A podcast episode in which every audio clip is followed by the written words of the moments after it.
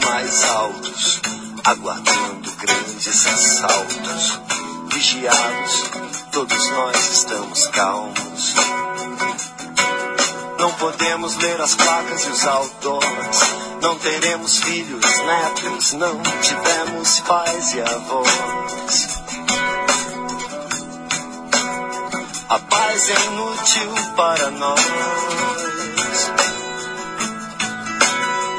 Paz é o que não podemos ter. Olá galera, podcast 45 minutos, começando sua edição de número 402, ao som de Paulo Miklos e A Paz é Inútil para Nós. Essa música Paulo Miklos, escolhida por Fred Figueiredo para abrir esse podcast, porque é uma música, Fred, que na verdade ela tem tudo a ver com o que a gente viu e que a gente não queria ver, né?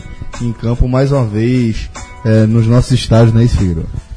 Isso, Celso. Uma, uma música que Paulo Miklos gravou no primeiro disco solo dele. Ele ainda, ele ainda era dos Titãs, é um disco dos anos 90. Eu até tinha esse CD. CD que tem umas músicas. Essa é uma boa, das, é uma boa música do CD. E eu lembrei dela justamente porque em Salvador, durante a semana inteira, é, houve uma mobilização né, de imprensa, de jogadores, de todo mundo que faz o futebol da Bahia por esse Bavi da Paz. Inclusive a imagem é, inicial, uma imagem bonita. O jogo voltou a acontecer no Barradão, com torcida do Bahia presente, algo que não vinha acontecendo. Né? Então teve torcida Mista, né? visitante no estádio. Os jogadores entraram em campo, formaram um ciclo, um círculo no meio de campo, abraçados, os treinadores se abraçaram antes da partida. E aí acabou por aí, né? É, o jogo, na verdade, até durou um pouquinho, né? O, o- aos quatro minutos do segundo tempo, aconteceu o gol de empate do Bahia, um lance com Vinícius. E a partir daí, é, a comemoração dele desandou e a gente viu um clássico que sequer terminou, né? Um clássico que foi paralisado por insuficiência de jogadores por parte do Vitória e depois de uma, de uma selvageria dos jogadores dentro de campo. Tantos, tantos pedidos de paz, né? tanta mobilização, a torcida fez sua parte, né? eu diria, durante, durante toda a confusão, a confusão aconteceu embaixo da torcida Vitória, se voou objeto em campo, foi um ou outro, assim, não te- poderia ter acontecido uma chuva de objetos. Eu não vi nenhum, mas eu não posso aqui cravar que ninguém atirou um objeto em campo, mas os torcedores fizeram, eh, na medida do possível, a sua parte, e os jogadores dessa vez partiram para a violência, perderam o controle. Já existe uma tensão muito grande em relação à arbitragem na Bahia, algo que, que vem se repetindo. é, todo clássico tem essa polêmica em relação à arbitragem, aquela que a gente já viveu muito aqui em Pernambuco pedindo árbitro de fora, aí repete nomes que já desagradam e a pólvora, apesar do discurso de paz, a pólvora estava tava espalhada né, pelo barradão e acabou de- dando no que deu. Né? Agora, detalhe, assim, é, fazia muito tempo, eu tenho que dar uma pesquisa, tenho que dar um Google aqui para saber qual foi. Não, foi a, foi a, a batalha da frente, não, a batalha ter- continuou. Então, que um jogo termine, porque não, assim, número de expulsões suficiente para terminar um jogo, para o jogo não chegar ao seu final. é, João, não na. Batalha dos Aflitos, como você falou, obviamente quando começou, Teve- eu tava é, acompanhando- teve jogo, Quando teve começou, jogo. Tanto é que saiu os gols depois. Quando começou a ter esse número de expulsões, foi o primeiro jogo que me veio à cabeça, e ali ficou por uma expulsão. Exatamente. Ah, o Grêmio teve quatro expulsos, Batata do Náutico foi expulso, mas foi expulso, de- foi expulso depois, ou seja, quando tem a confusão, porque muita gente lembra da expulsão do Náutico, mas foi depois. Aí a confusão tem quatro expulsos do Grêmio, ou seja, chegou a ficar 11 do Náutico e 7 do Grêmio. Se tivesse é, Jamel Beltrame, o árbitro, se, se tivesse expulsado mais um, e detalhe, no meio daquela confusão, cabia mais expulsões. Assim, assim como essa teve um número elevado, ali eu acho até que o árbitro segurou os quatro até que o jogo não Segurou. acabar. Mas se tivesse tido mais uma expulsão, o, o Grêmio teria, teria encerrado o jogo e o Náutico teria se O. Grêmio, o Grêmio, inclusive, existe uma, uma versão de que o Grêmio naquela, naquele jogo queria mais uma expulsão justamente para não ter o jogo. Pra avacalhar. Para avacalhar É. e ir para os tribunais. Mas assim, é, todo- assim como o que parece ter acontecido com Vitória, não faz o menor sentido. É, eu estava dentro de campo né, naquele dia e presenciei. Eu não presenciei o ninguém do Grêmio é, dizendo vai lá e seja expulso. Eu até já até disse aqui em outros podcasts. O Mano Menezes é que teve uma postura muito muito nobre para mim naquele dia. Que eu, eu vi dois, dois dirigentes do Grêmio, o presidente e um dirigente, pedindo para sair de campo. Foi, eu tava lá. Com a expulsão pedindo pra sair de campo, mano, mano bateu. Ele disse que Se ia- a gente vai ficar, veio pra jogar em campo, vai terminar Mas em campo. existe uma corrente que defendia que tivesse mais uma expulsão do Grêmio Isso. para não ter mais Mas jogo. o que eu vi, e aí eu vi claramente, eu vi jogadores do Náutico pedindo a Djalma Beltrame, inclusive Guilherme, preparador físico, também estava em campo, também pediu para que Beltrame não expulsasse mais ninguém do Grêmio. Olha, esses caras estão querendo ser expulsos. Os jogadores do Náutico estavam o tempo todo pedindo Pra continuar o ao árbitro para não dar a última expulsão, para que resolvesse ali, porque é, Confiança de que tinha tempo suficiente para resolver dentro de campo, e né? com medo de que os tribunais, ainda que seja algo que no regulamento é automático, mas ainda, ainda era 2005, né? E o, E no, no calor da partida e ali. o então, futebol ainda. Veja só, se hoje a gente em 2018 ainda, ainda tem o histórico da virada de mesa muito forte na cabeça, Pois é, 2005, imagina pelo amor de 2005. Deus. Só para não passar muito- batido, muito eu, recente. eu também estava na batalha, eu também estava no campo, uma lembrança também era que Guilherme Ferreira, que é o preparador físico, na, na- na época preparador, preparador físico náutico, mandando a imprensa sair de campo justamente para não acabar o jogo. Disse, Saiam de campo, senão não vai acabar o jogo. Os caras do Náutico, campo. todo o trabalho de quem estava em campo do Não, Náutico era o que o jogo. continuasse. Exatamente. A imprensa saiu e voltou duas vezes. Um retrato interessante. e A gente nunca tinha trazido esse retrato de maneira tão, tão clara, né? E é um, eu acho que é um retrato que fala muito sobre aquele momento ali do jogo, né? O momento antes do início da, da tragédia alvirrubra. Agora, né? tirando, assim, e tirando como base esse jogo do. a gente, automaticamente a gente lembra da Batalha da Frente, mas foi um jogo que continuou. Um jogo que, tem, que se encerrou dessa forma que se encerrou o Bavi por falta de jogadores. Tem que, tem que dar um Google aí que eu não lembro, não. Fred, então vamos fazer o seguinte. é, me conta como é que foi o passo a passo do, do- dessa reviravolta de aquele clima de, de, de paz, né? é, que vinha sendo promovido é, em Salvador, por toda a Bahia. A entrada em campo dos jogadores da maneira como se deu, até a maneira como o, o- o- a partida terminou, até o desfecho é, dessa forma, né? Eu queria que você contasse o que é que aconteceu. De primeiros fatos, né? tanto, né? Primeiros fatos, vamos depois- depois para as análises. Depois para as análises. Vamos lá. O jogo, o Bahia, o Vitória, terminou o primeiro tempo vencendo por 1 a 0 e jogava melhor, inclusive, do que o Bahia. Uma partida fraca dos dois times, fraca tecnicamente, é, de atuações niveladas por baixo. De- é, é um clássico típico de início de temporada. Isso. Mas com muita vontade, um bom público no estádio. E o Vitória venceu por 1 a 0 É, No gol do Vitória, houve reclamações por parte do Bahia de que a bola teria resvalado na mão de Denilson. É, que foi, foi uma- ele chuta no goleiro Douglas, a bola volta para ele bate. Eu, sinceramente, na imagem, no replay, não tive, não poderia cravar que essa bola bate na mão dele. Mas, enfim, os jogadores do Bahia deixaram o campo reclamando muito da arbitragem por já ter também o histórico em relação aos juízes, aquilo que eu falei antes. É, lá em Salvador tá muito. Essas, o, ranço, com né? o árbitro tá, o ranço com o árbitro tá muito grande. Mas aí volta pro segundo tempo e logo aos três minutos, o William Correia coloca de novo a mão na área, relembrando Vitória e Flamengo na última rodada da Série A. Mas dessa vez, Silva. é, dessa vez não foi tão absurdo o que ele fez, não. Foi mais a bola no reflexo, pegou na mão dele, de fato, não estava colada no corpo. O árbitro marcou pênalti. É, houve reclamação normal, mas não foi esse pênalti que gerou gerou nada, né? O Vinícius foi lá, bateu o pênalti, fez o gol e atrás da barra era toda a torcida do Vitória, extremamente uma concentração grande da do Vitória. Ele vai para a frente torcida do Vitória e faz uma dancinha, que é uma dancinha que tem aquele, aquele gesto sexual do Creu, né? Que não deve ter outros. Eu tô no é outra campo, música. né? Detalhe. Tá, tá dito. Tá, essa dancinha, quando tá no Twitter do Bahia, o GIF Isso. do gol, aparece o gol. Cada jogador tem um GIFzinho quando marca um gol. GIF né? animado, é. Um GIF animado. Quando tem o gol do Bahia, o GIF que mostra o Bahia é justamente Vinícius fazendo essa, mesma dancinha. Ou seja, Exa- exatamente. Vinícius faz essa dancinha, todas as vezes faz o gol. Tanto que o GIF dele, porque o jogador que grava no Bahia, é, é essa dancinha. Então, em relação à dancinha, ele não criou essa dancinha Para aquele momento, para, para, aquela aquele ocasião. momento. Pra- não- eu acho que, veja só, o movimento que ele fez é mais forte na frente da torcida do Vitória. Foi de frente para o Ele poderia ter Agora, feito. agora só uma ressalva aqui. É, o fato de, de não ter sido para aquele momento não significa que não seja exatamente o Mas mesmo é isso ele tá significado, né? isso é. Porque ele, é, não é porque ele fez com todos os outros adversários até chegar no Vitória que não está fazendo Ele também. fazer pro é. meio de campo, olhando pro E meio ele de campo. poderia ter virado. Veja só, Mancini chegou a dizer, ah, ele deveria ter feito pra torcida dele. Pô, tava no outro oposto. Ele não ia correr o campo todo pra fazer aquilo, mas poderia ter feito am- pros companheiros, de lado, pra bandeirinha. Ele fez nitidamente pra torcida e saiu dizendo assim: Eu sou pica, eu sou pica. Só lembrando, só lembrando que o Vinícius esse é Vinícius aquele que todo mundo conhece ele Sim, é, que já, tá, que já tá lá desde o ano passado. Aí ele sai fazendo isso.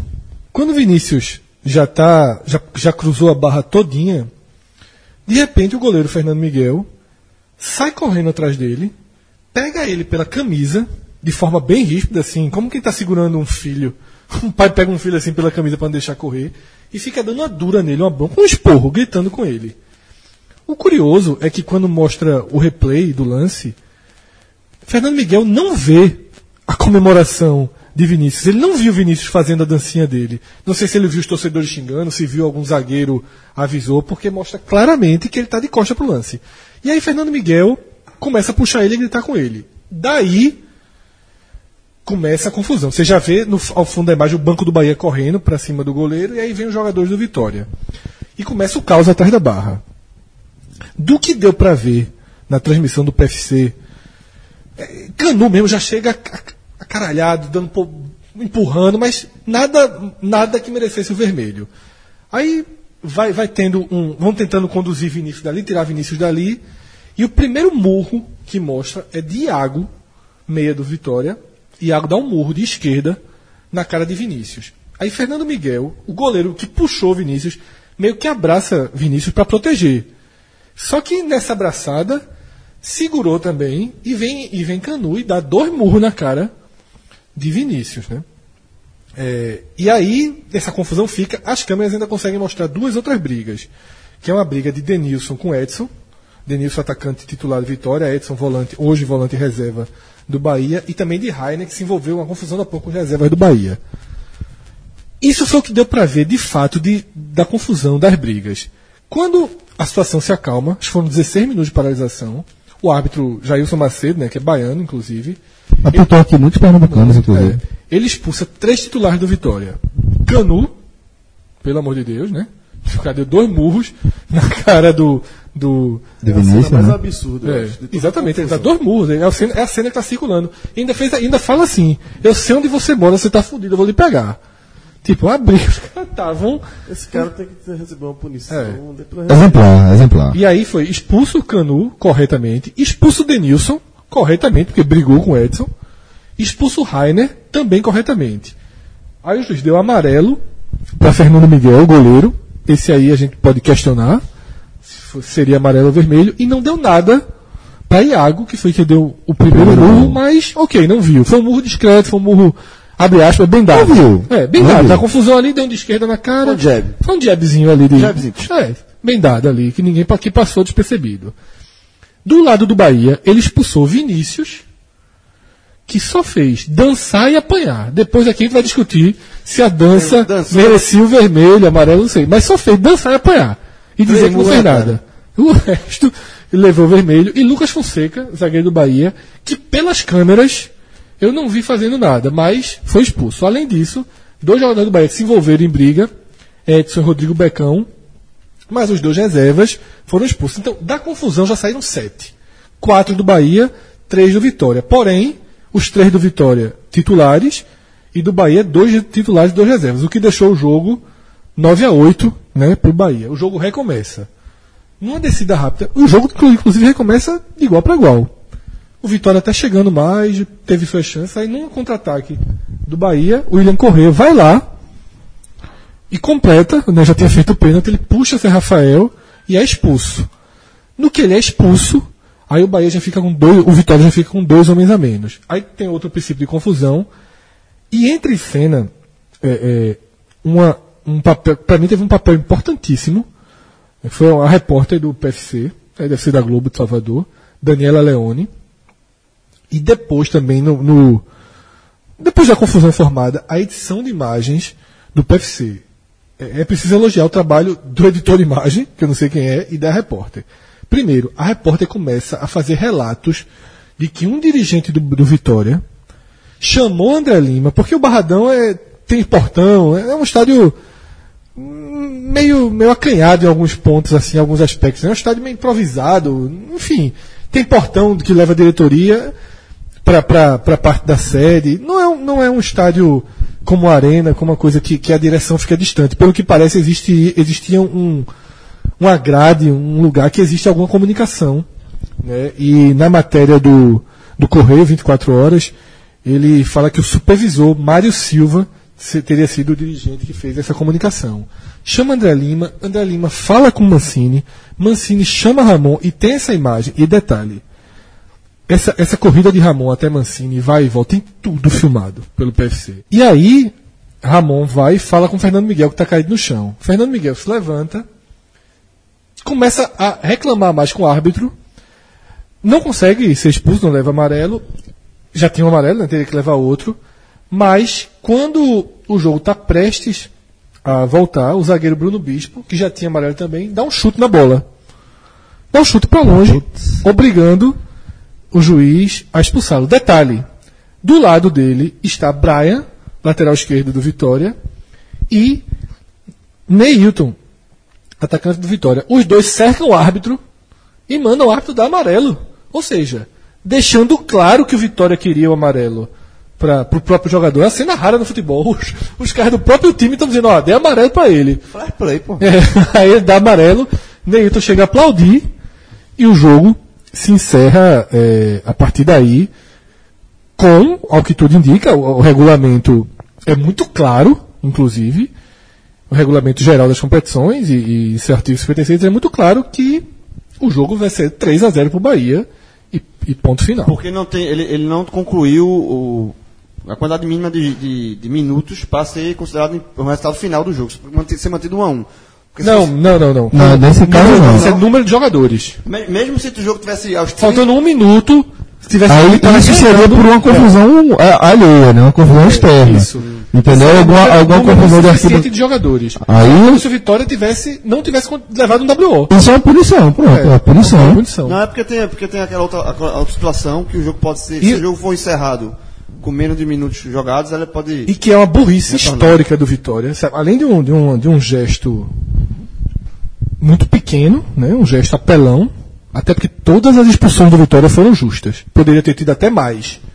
Todas as expulsões do Vitória foram justas. Um, um- um gesto pequeno, um gesto vergonhoso para a história do clube, que vai ser lembrado por muito tempo. Mas, sobretudo, um gesto muito burro do Vitória. Porque na, na entrevista coletiva, o Mancini disse, já veio com esse discurso. A gente já, eu jamais, jamais é, é, é, estimularia isso, porque eu sei que isso seria ruim, mas agora que, baixo, que, que- eles estão friamente, que leram o regulamento, eles sabem disso. Mas na hora da tentação do resolver É, mas no assim, extracampo. pode falar tudo, pode, mas é fogo de vez que você fala assim. Mas, pô, Mancini, em pouquíssimo tempo, já é um, um, segundo, um segundo episódio dele, porque é, isso vai pesando. o outro foi a penúltima rodada do Brasileiro, o jogo em Campinas. A o Vitória conseguiu uma vitória espetacular sobre a Ponte Preta. Espetacular sobre a Ponte Preta. De virada. De virada, de uma forma inag- A Ponte Preta abriu 2x0, perdeu. É, teve aquela dedada de Rodrigo, aquele negócio. Enfim, e o Vitória virou um jogo que se perde ali, tava. Tava não, tava rebaixado hoje. Isso. É, quando teve aquela confusão, começa a confusão, a reação da torcida da, Ponte Preta, acabou o jogo. A torcida, a, a torcida da Ponte Preta caralhou aquilo ali. Desculpa a palavra, mas foi mais foi isso que aconteceu e levou uma punição, embora a punição tenha acabado, o, o estádio foi, ficou fechado. E a punição caiu quando começou o Campeonato Paulista. O, o, o estádio ficou fechado durante as férias. É, Foi a punição que a, É brincadeira, né? É Mas brincadeira. enfim, só para deixar porque eu lembrei disso, é absurdo. Mas os dois times entraram no vestiário, certo? Naquela confusão. Na volta, Mancini voltou dizendo que jo- tinha jogador que tinha caído, que tinha jogador que estava passando mal, assim, que não tem mais condição de jogo. Assim. Pô, pode ter acontecido tudo isso, mas ao mesmo quando você vai juntando essa- essas situações, é, já ali já era difícil de, de, ac- de- acreditar. de acreditar. É, um caiu, escorregou, não levantou, o outro tá vomitando, tal, tal, tal. O time não tá abalado demais. Meu irmão, se o dire... e até o finalzinho, a direção do Vitória ficou lá, ficou a decisão para vir de fora se eu não ia ter jogo. Se tem jogo, amigo, esse cara ia melhorar que nem um milagre de Jesus Cristo. Se, se, se, se, se- a CBF chega e diz, ó, o jogo vai É continuar. uma caixa, só que, mas, mas só- assim, naquele caso de Mancini, Veja. Não, eu disse, não eu estou, concordo não estou, não estou não tem discutindo. Não, não. não, não, não, não, não Isso é uma estou- coisa, outra estou- coisa é dizer que jogadores exatamente. escorregou, Não que os outros estão sem, sem oxigênio. Não confunda isso, não confunda isso. É. Também acho que não era para jogar, não é isso que está discutindo, não. Mas, no meio dessa discussão, isso foi um elemento para dizer, entre outros motivos, ó, meu time aqui, ó, na hora que a gente tava, foi pro vestiário, todo mundo se machucou, E aconteceu... quando o juiz disse que não ia ter mais jogos, na mesma hora virou de costa e comemorou com os caras. É, então assim, foi mais um E hoje, hoje a cretinice foi gigante. Hoje a, a primeira pergunta da repórter É Daniela isso, foi João. assim: Dois meses depois quando, você, quando você chamou o jogador, o que, é que vocês estavam conversando? A resposta dele foi assim: eu estava conversando com ele. Vê só, o jogo tá parado, ele chamou o jogador. Você chamou o jogador e o que, é que vocês falaram? Eu chamei ele para dizer, sabe o quê? Para dizer que no intervalo a direção do Bahia foi na, foi na porta da arbitragem. Foi dar pressão no árbitro. Imagina Pelo cena. amor de Deus, pô. André Lima, Ramon, vem cá, porra, no intervalo. ele- na verdade, ele tinha um discurso para usar na televisão. E soltou naquele- na- naquela hora, a pergunta a dela. Só que a, pergunta. repo- a, a repórter foi pau nas perguntas. Perguntava ao dirigente, "Não, porque ela ouviu. Ela relatou, eu vi. Ela Então, acompanhou, né? ela foi segura nas perguntas. Então, e, inclusive irritou muito. Mancini na coletiva estava irritadíssimo com a suposição de que ele participou da, da, da questão de, de mandar, ma- mandar abrir. Mas a imprensa da Bahia também não abriu, não. Correu 24 horas com matéria. Tem uns áudios circulando de Paulo Carneiro, que é oposição ao presidente do Vitória. Meu irmão, Paulo Carneiro tá. Fa, tá ice, velho. Xingando e tudo que o Vitória viveu o pior capítulo da O história torcedor, dele. o torcedor do Vitória pode até achar isso que, querendo ou não, ele está defendendo o clube dele. É aquilo Sim. que, que É, questionar o doutor Vitória, não, é isso mesmo, deu, deu certo lá, segurou. Mas, é, o que o Fred falou no começo, isso vai somando imagem, isso vai somando Isso, isso. Um, um perfil. Aí, a, a voltando até para um exemplo, a história da Dedade e Rodrigo. Aquela dedada não foi analisada só pela dedada, não. Foi analisado por todo o histórico que ele já tinha antes. Claro, claro. a- aquilo aí ficou muito mais pesado porque ele já era um jogador que tem aquele perfil. A justiça Ele- funciona dessa forma, inclusive. não, mas, é, mas no esporte nem tanto, né? É, acho que de um, de um ano para o outro você vira é, réu primário, podemos dizer assim. E tiveram algumas cenas muito fortes também, que foi o seguinte. Mas para a imagem pública, não. Sim, O primeiro entrevistado do Vitória foi Fernando Miguel, goleiro. Ele estava dando entrevista, quando os caras do Vitória se Tava até dizendo, pô, a gente fez feio hoje, não sei o quê. O, o time do Vitória estava reunido no meio. André Lima manda ele sair da entrevista, dá um esporro nele. Depois, Mancini tá dando entrevista, o assessor de imprensa tira Mancini da entrevista. Depois tem um dirigente dando entrevista e o assessor tira ele da entrevista, tudo ao vivo, no ar, né? Assim, existiu, os caras o assessor de imprensa percebeu o que estava em curso e estava tentando blindar para que era melhor, porque de fato era muito melhor que Mancini não tivesse dado a declaração dele em campo. A declaração pós pós Pensado, jogo, né? pensado, ele já está tentando esvaziar É. a participação dele, que, que foi bem bem Determinante, inclusive. Ó, já que a gente tá, tá analisando a parcela de culpa de Mancini, vamos tentar ampliar aqui essa discussão. E já que estão postos os fatos, ou pelo menos essa versão dos fatos está, está posta aí, está posta aí é, mas vamos tentar definir ou apontar, analisar quem é o mal ocupado, se é que é possível definir aqui um principal responsável, porque é, ao, ao tomar aquela, aquela decisão de comemorar daquela forma, é, Vinícius, ele, a gente não pode dizer que ele desencadeia. Na verdade, aquilo ali é uma coisa que já vinha sendo construída, um cenário que já vinha sendo construído por, o- outros fatores, e que a partir dali ele- a gente sabe que sim, ele foi um agente decisivo para o que rolou dali para frente. Agora é possível dizer, por exemplo, que Vinícius tem culpa O presidente do Vitória, é, Ricardo, Ricardo David Davi, a gente nunca sabe aqui, né? É, fala o seguinte: é, diz que Vinícius, durante a semana, chegou a postar na rede social um, algo provocativo, que teria sido, aspas aqui, do presidente Vitória. Ídolos mitos. Domingo é lá no Barra Lixo, com as mães e as irmãs delas. Teria colocado essa frase que já agrava o fato de ser Vinícius. É, o mas perfil, é o perfil do jogador provocador, é o de profe- que tem os dois lados, né? Tem o lado que a torcida do time dele adora, mas tem a reação. É, e assim, eu não vou dizer que, que Vinícius foi o principal culpado, porque houve- houveram vários culpados aí. Uma, briga, um- um- uma confusão desse, desse tamanho não é culpa só de uma pessoa, mas que ele deu cabimento sim, porque se ele faz o gol, é aquele negócio, o que Fred falou. É a comemoração dele? É. Mas, bicho, ninguém é inocente ali não. Não tem santinho ali não. E essa e- e- e essa comemoração por si só- Você, já dá, você faz aquela provocação do Creu virando pra torcida, você está provocando. Aí, qual foi o erro do pessoal do Bahia?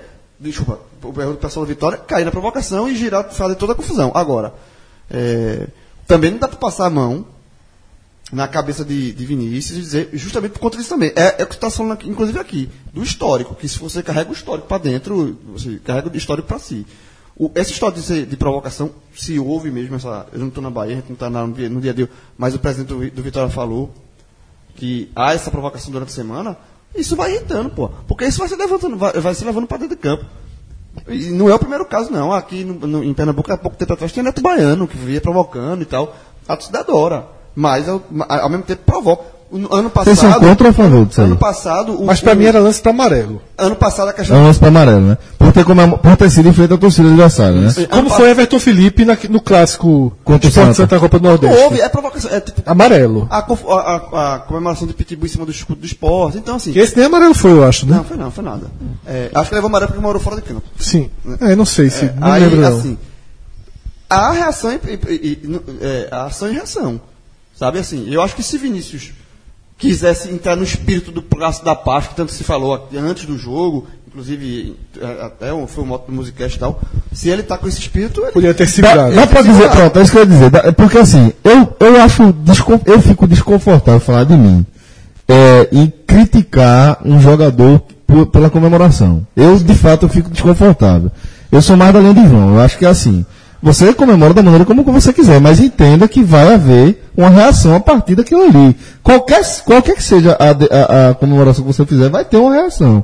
Um nível menor ou maior. Você arca com as suas consequências, sem problema. Né? Mas eu acho que em se tratando desse caso específico, um cenário onde se tentou eh, construir essa coisa da paz, um clássico da paz, caberia um pouco mais de ponderação por parte dos agentes eh, eh, mais, mais ativos dessa, dessa, desse cenário, né, que são os jogadores, né? É, e a questão de Vinícius que a gente tem que analisar, eu acho que é.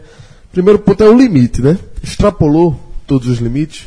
Porque eu, por exemplo, sou um cara que eu acho que a provocação faz parte do futebol. Né? O cara fazer o gol, mandar, Também a torcida- acho, mandar a torcida calar a boca, mandar fazer aquele gestozinho da orelha. Isso, eu também acho. Eu acho, eu acho, por exemplo, um- uma das situações mágicas do futebol, que é um cara silenciar toda uma torcida, dizer, cala a boca, quem manda aqui sou eu. É. A força do futebol. E as pessoas ficarem caladas e ele ali naquele momento do gol. Ter fica esse calado, vai poder- provocar uma reação ter também, esse né? poder de dizer assim, ó, cala a boca, você estudinha aí. que- que- Isso faz parte. Agora. Mas não tem um limite tem pra que- isso. É isso que eu estou dizendo. Foi exatamente o que eu comecei falando. Tem que ter um limite. Qual o? Extrapolou esse limite, foi muito agressivo o gesto de Vinícius, o, a- o gesto sexual, né? Porque, por exemplo, a dedada que Bala deu, para ser do esporte, aquilo ali extrapola o limite, né? O, o cara pega mostrar o, o órgão genital, o que Richelli fez no Arruda, isso aí extrapola o limite. Esse gesto do Vinícius, eu acho que extrapolou um pouco. Ainda que seja a dança oficial dele, digamos assim. Mas é isso que eu estava dizendo, Fred. A dança oficial dele, Já é agressiva, né? contexto geral, é agressiva. Não é porque foi contra o Vitória que ela se torna mais ou menos agressiva. Ela é agressiva para qualquer adversário que ele do- enfrenta. do- Do- do- do- do- do- eu tô querendo dizer a dancinha assim. dele- A dancinha dele é, É agressiva para qualquer Não, é- cenário. E acaba, o fato de ser a dança dele acaba sendo um, um escudo muito grande é. pra Esse Exato. caso específico. Irmão, e o que eu quero dizer assim, bicho quando ele faz dançar. essa dança, independentemente de contra quem quer que seja, quando ele faz essa dança de creu, ainda que ele faça em frente à torcida do Bahia, ele está fazendo creu para quem? Esse recado que ele está dando é para quem? É para o adversário. Imagine na Prefiro- frente da torcida Aí na, na, na frente da torcida É do como Vitória. você, por exemplo, dar uma dedada. É muito agressivo, né? velho? Acho que extrapola o limite da provocação. Eu não, Deixa sei, de eu, ser não sei se, eu não sei se cabe um- uma punição esportiva nesse caso. Como, por exemplo, uma- um cartão amarelo. Entendeu? Tô, tô só falando dessa coisa da punição. Agora, eu acho que, de fato, causa uma reação, provoca uma reação social que ele precisa arcar com é essa um negócio- consequência. é, é um né? negócio Eu do acho. contexto. É o contexto. E, e- e é, é como o Cássio falou também. É, é a dança- é, o- usar isso. Não, porque é a dancinha, é a comemoração dele. Tá no GIF, inclusive, repito, tá no GIF do, do Bahia, do, do, do Twitter GIF Bahia. oficial, é. Isso, isso cria, um- não pode criar uma redoma de proteção em cima de, de Vinícius, porque é o contexto. Você tá na casa do adversário, virado para do adversário, eu- faz o gesto dele diante de um clássico que foi vendido como o da paz. Então, porra, você tem que, você tem que ir imbuído desse espírito também. Na hora que- Pô, que esse da paz? Eu empato, faço um creu pra torcer. Que paz da porra é essa? Mas aí é que eu digo do, do limiar. Por exemplo, se ele tivesse falado calar a boca, eu, por mim, tudo bem. Por mim, tudo bem. Agora, quando ele parte pra fazer o creu, usando. É muito agressivo. Sabe? Se tivesse dado uma dedada, se tivesse mostrado a genitália. Tem, E até o calar a limite, boca- Tem que ter um limite. E até o calar a boca ele tem que estar dentro de um contexto que, tipo, não é o calar a boca, você simplesmente foi lá e fez o gol e calou a boca. O, o calar a boca pra mim é mais no contexto de que você é um jogador que está sendo perseguido pela torcida adversária, Foi o de? Vini- Vinícius Júnior. Aí é você assim, dá uma resposta, isso. que é uma resposta. Chororô, mas tal. o cara, ah, ele tava me chegando. pra- Mas, enfim, mas nesse caso de Vinícius, é, eu queria falar o seguinte: quando tava no meio da confusão, é, aquele perfil do Twitter, um dos mais populares aqui da região, Nordestão FC, aí ele colocou sobre a confusão e tal, é, que, com, iniciada por Fernando Miguel. Aí eu retuitei com um comentário em cima. Eu disse, ó, por Vinícius. Veja, o, primeiro, o, o, que, o, o outro pode ter sido o que foi lá, Fernando Miguel que foi lá, que segurou, que, que teve a, a reação, e, e o outro teve na covardia, chegou um murro, mas aquilo ali acabou sendo causado por isso. Então, assim, eu não consigo, veja, pode ser o menos grave, porque a agressão física é mais grave do que isso. A, a agressão, a agressão física de Canu é muito, muito mais grave Muito mais. do- e, Sem e dúvida. será punida de forma muito maior do que, do que o de Vinícius. Mas isso não faz com que Vinícius tenha deixado de ser o causador. Na minha visão, ele é o causador. Na verdade, ele foi o estopim, né? Então. Foi a- existe uma. Eu, eu acho que Agora, a reação, a reação, chegou no momento a da reação foi, é desproporcional. causador. Não, veja, a reação foi desproporcional. A maior desproporcionalidade que eu já vi. Foi, acabou o jogo. Assim, é óbvio que a reação foi absurdamente desproporcional. Ele podia ter recebido amarelo, o juiz é, sai o gol, o juiz já está de costa, precisou vir o bandeirinha intervir. Assim, a, a forma como tudo conduziu Por foi isso que eu acho, mas que, não, que ele não foi o causador. Porque para causar. Eu acho que o imagina- causador foi Canu. É, é, é, vamos pensar da seguinte forma. Imagina o que é que é necessário, certo? Para que uma comemoração dessa forma termine como terminou. Nunca é um jogo normal, tá tranquilo, o jogo tá sereno, alguém fez um gol, fez essa Mas o comemoração. Pitbull não teve confusão. Pronto, pronto. Então, Que é mais grave, muito, muito, mais, mais, grave. grave. muito mais grave. Então, o que é que eu, por isso que eu estou dizendo, eu não acho que ele foi o causador, acho que é como, como o João falou, ele é o estopim. Ele é o estopim, sem dúvida. Se não faz aquilo, não ia ter. Não né? ia ter aquela confusão, não ia ter. Então, sem dúvida, é isso aí. Mas é pelo, leitura, para ficar naquele. Então, isso para mim é o, é o fato de ser o causador. Sim, sim. Então, assim, agora, o volume que veio, eu acho que ele diz Ele é mais sobre essa estopim, Ele, é, partida. assim, só, eh, pra minha, na minha opinião, ele é o estopim, só que a pólvora é Canu. É, porque, vê só, Porque o, Fernando o, Miguel, é, toma as dores, É. mas o que provoca toda a reação. o caos foi o Canu. caos foi o muro de Canu. Na primeira entrada, é Canu já é tão- chega, Canu já é chega, meu irmão, bloco de carnaval na briga ali. Chega, como é Voadora. aquela- Roda, roda, Roda punk. Pronto, fogo, né? Pronto. Já entra, tapa, sem ver quem tá Ele- na frente. Canu, abrindo Canu, braço, dando chute. Veja, se Depois a, a, os a, a, murros. pro- a provocação existe. Houve a reação do Fernando Miguel também um, um Dura, mais forte, tá amarelo dura, também. Mas, pronto, se morre ali, amarelo para dois e segue. Seguia. Canu, seguiria. Canu, Não, na hora que dá interessante o essa visão. Na hora que dá no, murro, ele é pobre. Ele, ele, É o primeiro ato do vermelho. É, vou, acabar, vou acabar com o jogo, vou avacalhar. É. Vai. Meu amigo, porque assim, comemoração tirando onda, a gente já viu. É o estulou parou, né? Joga- joga- Pronto, Canu é o estulou parou. Jogador, jogador tirando onda, a gente já Tomando viu. satisfação, Um já outro viu. tomando satisfação, já viu várias vezes. Agora, um outro jogador chegando, dando murro na cara do outro. Dois. dois a gente não é tão. A gente não vê com tanta frequência. E, quando, e O jogador estava agarrado, e inclusive. sempre Né? quando a gente vê esse tipo de reação, o que é que acontece? Descamba. Briga generalizada. Descamba, descamba. Aí não tem como, Eu, não, eu aí não tem como. eu lembro de um, há muito tempo atrás, Palmeiras e Grêmio, numa Libertadores. Palmeiras e Palmeiras- Corinthians, final do Palmeiras- Paulistão de 99. Palmeiras e São Paulo, que Edmundo deu murro em. Palmeiras tá em tudo, né? Pal- Veja, Palmeiras, esse Palmeiras e São Paulo. Edmundo deu murro na cara de André, eu acho. André Luiz. André lateral. Palmeiras e São Paulo refletiu em 94, refli- refletiu em Pernambuco, porque pelo regulamento eles deveriam ter perdido os pontos daquele jogo. O julgamento estava 3x1 no STJD. Deram uma paradinha para tomar um café voltou 4x3.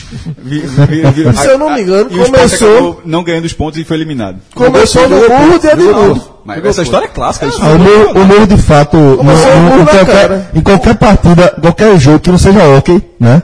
Um murro de dois jogadores ali, é, descamba. é descamba Mas essa só, porra, só, né? só para ser, só pra ser bem pontual no- na ordem dos fatos aí. O- quando o Canu dá os dois murros na Já cara, saiu a mu- o murro de, um murro de água. Ia- Iago, na cara de, de também de Do Vinícius. Vinícius, né? Vinícius saiu sangrando, pô. Vinícius saiu sangrando, apanhou bem. É porque eu não vi o murro de Iago, mas eu acredito que não tenha sido Foi tão... mais leve. Foi mais A- leve. a Foi um O, o de Canu parecia um lutador boxe, de é. MMA. Agora, a primeira entrada de Canu do lance, que a confusão era a seguinte. É, visualizem, Fernando Miguel puxando, pegando Na é, gola. na gola da, da camisa de Vinícius, dando grito em Vinícius. Aí o pessoal do Bahia tá vindo, tem, tá mais perto, o banco do Bahia chegou primeiro, mas ninguém toca em ninguém. Aí Canu chega, já. Pros crachos. Pé no bucho na mão na cara. Pé, Exato, pé no perfeito, bucho na na perfeito. Era cara. isso que eu queria. Pé no bucho, na cara. De quem fosse. do jogador do Vitória, ele chega dizendo assim, a partir de agora vai ser tapa. Não vamos, não vamos, Acabou o futebol. não vamos mais resolver no grito, vamos resolver na tapa. Pronto, e aí começou. É, E merece uma punição Grande. severa. Porque o ato dele dois passar a mão na cabeça, meu amigo. Sabe a minha dúvida agora? Vini, não é a dança de Vinícius, não é essa a comemoração, né? Ele vai mudar a comemoração a partir de agora ou ele vai manter? agora tem que manter. Hein? Porque assim, Cássio acabou de citar aqui, há um tempo atrás, a história da Ponte Preta, né? É. Que não deu em nada, né? A punição, os caras de férias. Então, assim, porra, se, se Canu não for Mas aí, suspenso, aí, aí é é- não é o estádio. O jogador pode ser punido. Agora eles podem levar Tem que punir aquelas punições de pô. 5, 6 jogos e E, viram, e e detalhe, viram a, um- punição, a punição do campeonato tem que ser.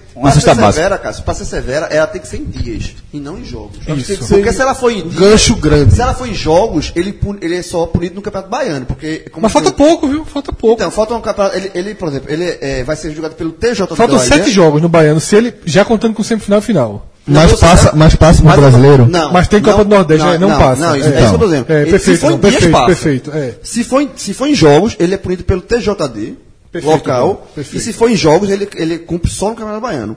Se for em dias, a punição entra. Pelo se ele for punido com cinco meses de punição, aí ele não, aí ele não joga no Três brasileiro. mesezinhos, ele, Três ele, meses, aí ele não joga no brasileiro. ele Mas deu dois jogos. É, ele deu dois murros. É, se for em num jogos, cara, ele num cara que não estava. Isso é muito grave. Que não estava em posição de briga. Tava sendo seguro. Também, estava agarrado pelo goleiro do Vitória, que estava tentando tirar dali as duas mãos para baixo, não estava se defendendo o murro. Não tava agredindo pra É, porque começar, se, né? se tá numa briga ali, é ba- tipo, quer dizer, eu bati, mas eu podia levar, mas não, o cara tava. foi covarde. Foi ainda, né? covarde. Covarde. Ele deu Eu tava seguro, eu defendo- eu tava defendo seguro. punição, eu defendo punição. E, Se e for rigorosa, mais seguro ainda. Pra ser rigorosa, tem que ser em dias. E Se que for em seja justo. Não acho que em momento nenhum Fernando Miguel segurou ele para que ele apanhasse, não. Fernando Miguel, quando viu a confusão, estava tentando Levar ele. dali. Porque Fernando Miguel começou, talvez tenha até tido a preocupação de não ser expulso, porque ele começou, e estava tentando tirá-lo dali. Deixa eu só fazer uma última provocação aqui na discussão, porque essa discussão entrou pelo Twitter. Eu não sei se foi exagero. é, eu achei que foi um pouco exagerada. Essa, essa, ele fez o seguinte: ele está discutindo, é uma discussão de Tiago Araújo e Matheus Chaves, dois ouvintes nossos. Eles- aí Thiago está culpando, culpando é, Vinícius. E Matheus responde o seguinte: você dizer isso é o mesmo que dizer que uma mulher que foi estuprada é por, por culpa da, da, da- roupa dela ou da atitude Não, dela. também não, né? Ou que alguém que usa o celular no meio da rua é culpado de ser assaltado. Eu discordo, acho que exagerou um pouco na Não, comparação. né? veja, a comparação de uma mulher com saia com o Vinícius fazendo aquele gesto não existe. É, não, infelizmente, esse paralelo, não, esse paralelo Ele não é- falou, ele Não, falou saia ou atitude. Não, você tem que traçar um, pa- um paralelo. Isso não é um paralelo. Eu também acho que não. Não, até- totalmente diferente. não, porque, aí eu volto a dizer, qual é o objetivo de Vinícius quando ele faz aquele Não tem gesto? paralelo nenhum, porque Entendeu? uma mulher. Uma mulher, mulher tem que se fazer nada pra ser estuprada. É isso, e o que não dizendo tem é, qual é o objetivo de Vinícius quando faz aquele gesto? E qual é o objetivo de uma mulher que sai na rua? É, não É, dá. é- a dá, não comparação dá, foi não muito Foi mal, foi mal. Essa- valeria, valeria. A única comparação que seria plausível é tipo, um cara que saiu provocando alguém levou um tapa na rua. Ok. Seria mais ou menos isso. Tipo, Tô olha, olha, porque a mulher não tá provocando. não, mas não é mulher, não, não, não, não, um cara. Tipo, todo dia passa assim. Ah, se fosse pra ele fazer analogia. Tu cara- O cara passa na frente e faz. de frente do o cara-. O cara passa na frente de Fred e fez. Ei, grandão, toma cuida. é, Aí levanta a bola. Exatamente. Celso, todo dia passa ali. Celso bate Bora, Japa. Celso abre um sushi. Já pra tabacudo. É, é, pau pequeno, não sei o quê. É tudo primo, é tudo irmão. Aí tu aguenta um dia, dois dias. Aí tá no cara. É mais ou menos isso, né? Aí o cara diz, porra, bicho, não falava isso todo dia. Era, era meu GIF. Vinícius, Vinícius, não, a tabacada que ele levou não foi ele de graça no Boa Viagem, não. Foi não. Água de Foi não, foi não, pronto, perfeito. Não tava andando Não na tava andando em levou- Boa Viagem, Levou não, não dois de boa, não, é. Deu um motivozinho. É, galera. Ó, passou o carnaval, aí já ficou pra trás, já matou, já gravamos o programa antes, durante depois do carnaval, tem programa só falando de carnaval. E agora a turma já tá mirando em Semana Santa, né? Aquela coisa, os preços chegando naquela fase maravilhosa do ano, né, Fred?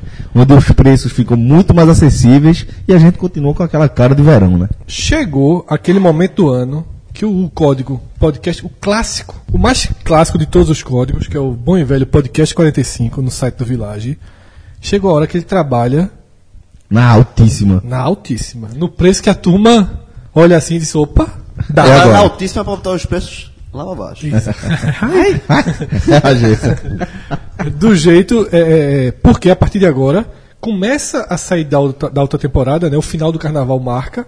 É, lógico que esse ano, como tudo foi mais cedo, o fevereiro ainda vai ficar uma alta temporada, março, mas aos pouquinhos os preços vão. É dezembro, janeiro e fevereiro, né? É, exatamente. Aos pouquinhos os preços vão entrando naquele momento em que o, mora, o morador de Pernambuco, de Alagoas, da Paraíba, até da Bahia, hoje a gente tem uma Um pouco grande consolidado. quantidade de ouvintes que quiser conhecer Porto de Galinhas, porque esse, essa interseção no Nordeste é mais do que necessária. Né? Quantas praias sensacionais aqui do Nordeste, fora de Pernambuco, a gente conhece. No outro São Paulo aí, É, falando da e Bahia. A gente, a gente escolhe para passar alguns dias. Também tem um movimento oposto, até porque Porto de Galinhas é um destino que você consegue é, unir vários prazeres, né? De você ter praias mais, Espetaculares, né? mais paradisíacas, mais, para, mais é, Isoladas, isoladas. deserto, né? Você pode fazer inclusive passeios para Carneiro, para Santa Aleixo. O pon- os dois pontais, tanto de Maracaípe quanto o Pontal do Cupe, são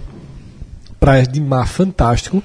E além de tudo isso, Porto de Galinhas carrega gastronomia de primeira qualidade, uma vila daquelas que você e sua família podem Encontra passear, tudo, tudo. Então assim, é um, é um Algumas opções de supermercados. é um puta programa. Assim, a gente é de Pernambuco, a gente pode dar uma minimizada às vezes, mas pensa assim, A Porto de Galinha é foda. é pô. você viajar de férias, passar uma semana num lugar como Porto de Galinhas. Pois é, pelo É difícil você encontrar dentro do Nordeste uma estrutura E a assim, gente fala sempre, né, Fred? É meia horinha, 40 É, minutos de a de carro, Pipa é legal, mas não é, não é, não é como a de Porto.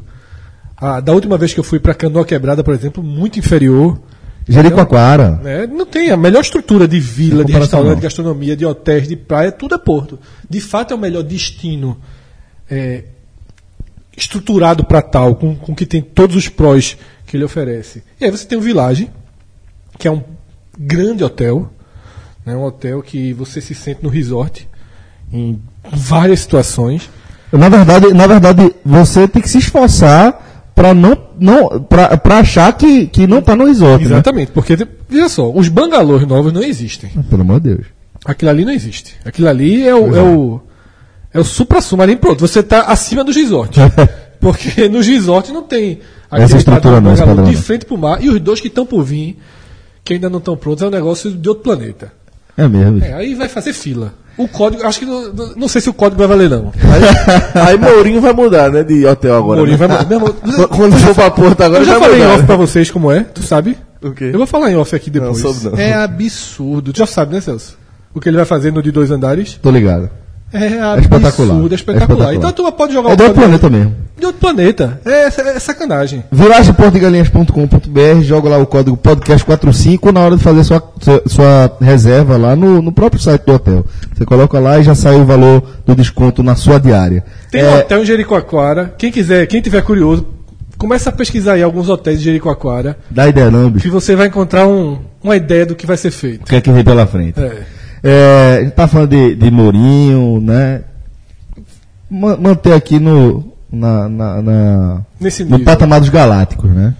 Ronaldinho Gaúcho voltou, né? Porque Ronaldinho Gaúcho tem, é um, cara, um, um caso que é espetacular mesmo. Acho que eu não lembro exatamente qual foi o texto, mas foi um texto que rodou bastante na internet de, não sei se foi da Trivela, alguém da Trivela, falando que só um cara como Ronaldinho Gaúcho, que está parado há uns 5 anos de futebol, consegue anunciar a aposentadoria e mobilizar o mundo novo, né?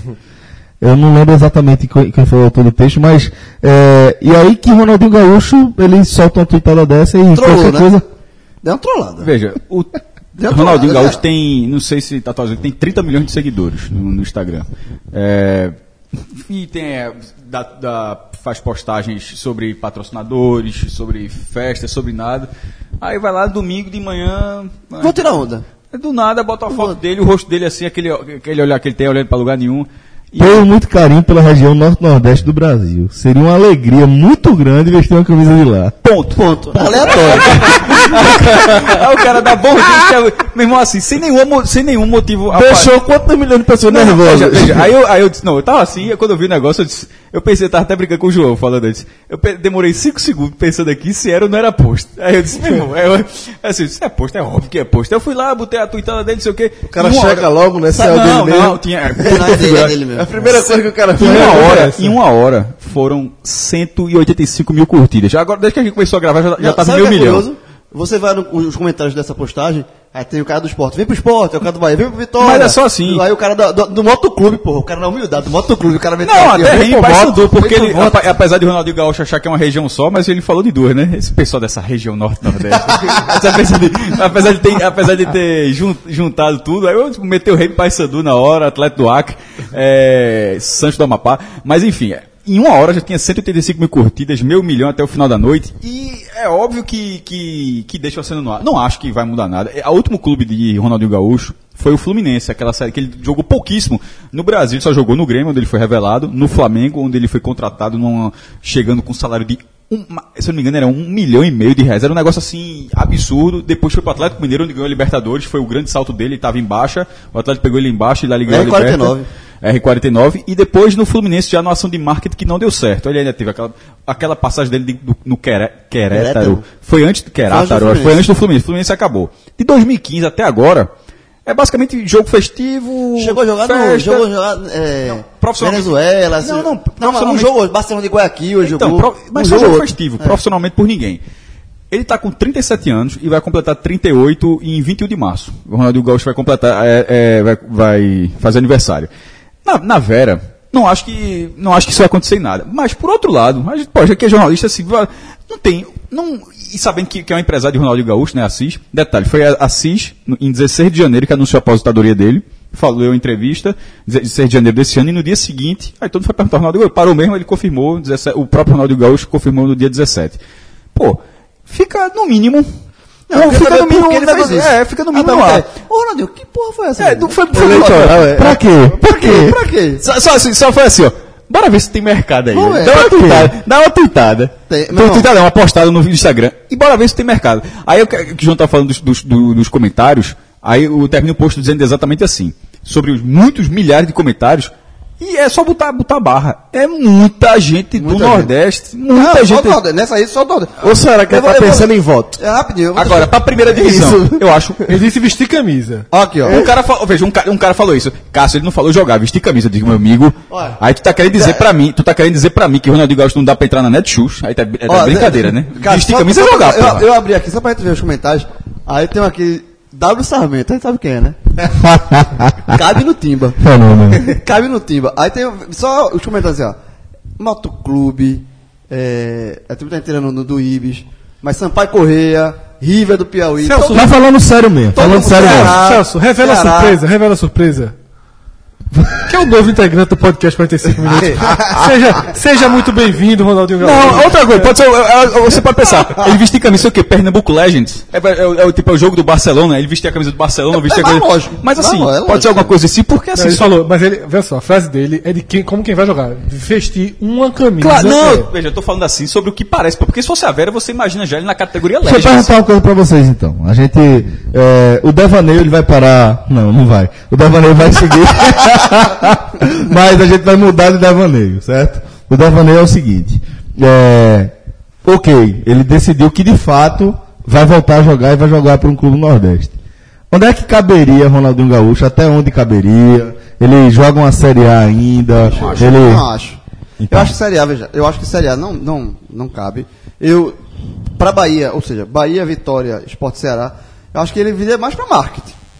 Mais pra bola. O, me, o mesmo. meio, o nessa meio do rotação, esporte contra o América foi Thales. Bicho, nessa rotação que o Sport o tá meio do jogando... esporte contra o América foi Thales. Nessa rotação, nessa rotação que o Sport tá Não tem o jogando... perigo dele não chegar aí no Se dele Ronaldinho chegar e Gaúcho, ser titular. se, nessa rotação que o Sport tá jogando, se Ronaldinho Gaúcho entrar, a turma faz um bar no, no gramado. assim, Faz o quê? Não, nessa rotação que o Sport tá andando, nessa, nessa velocidade, se Ronaldinho Gaúcho entrar, meu amigo, é só puxar a cadeira. Veja só. A meu irmão, Nesse- no esporte ele joga. Enquetes Deixa ele rápidas. quitar aí, joga. rápidas, enquetes rápidas. tira quem? Vai tirar quem? Olha Thales? só, calma. o próprio- o próprio- Vai deixar quem? Peraí, Assim, enque- o enquete- próprio se colocou como Calma. aposentado. Vamos lá, enquetes rápidas. Sem brincadeira. Thalisson ou Ronaldinho Gaúcho? Foi o meio do esporte contra o América. Thalisson. Neto Moura ou Ronaldinho Gaúcho? Eu Vou dizer Ronaldo Gaúcho, porque eu realmente não gosto de Neto Moura. tô brincando, tô Não. Fred, mas Tô é o seguinte, brincando, tô porra, brincando. não, é pra você. É tipo Tomás, pergunta- Tomás, Tomás ou Ronaldinho Gaúcho? Ronaldinho. Veja, pro- tem que Não, ser pra não. todos eles eu respondo os jogadores, porque são profissionais, Porque pô. são profissionais, exatamente. É assim, Outra coisa. você Tô- tem a, que a, greia a parte da rotação, Lembra de, de Ronaldo Gaúcho? Pô, você tá falando, do- o nome é muito forte. Agora, ele se colocou como jogador. Ele não joga desde 2015, Cássio lembrou aí. Então, Mas qual a idade dele? 37. Não joga desde 2015. Veja só. Tá Brincadeira à 2018, parte, pô. brincadeiras à Não parte. dá, não entre, entre os que eu citei aqui, Thalisson, Brincadeira à Neto parte, brincadeira à parte, Não. tenho certeza que essa altura já tem gente vendo contrato.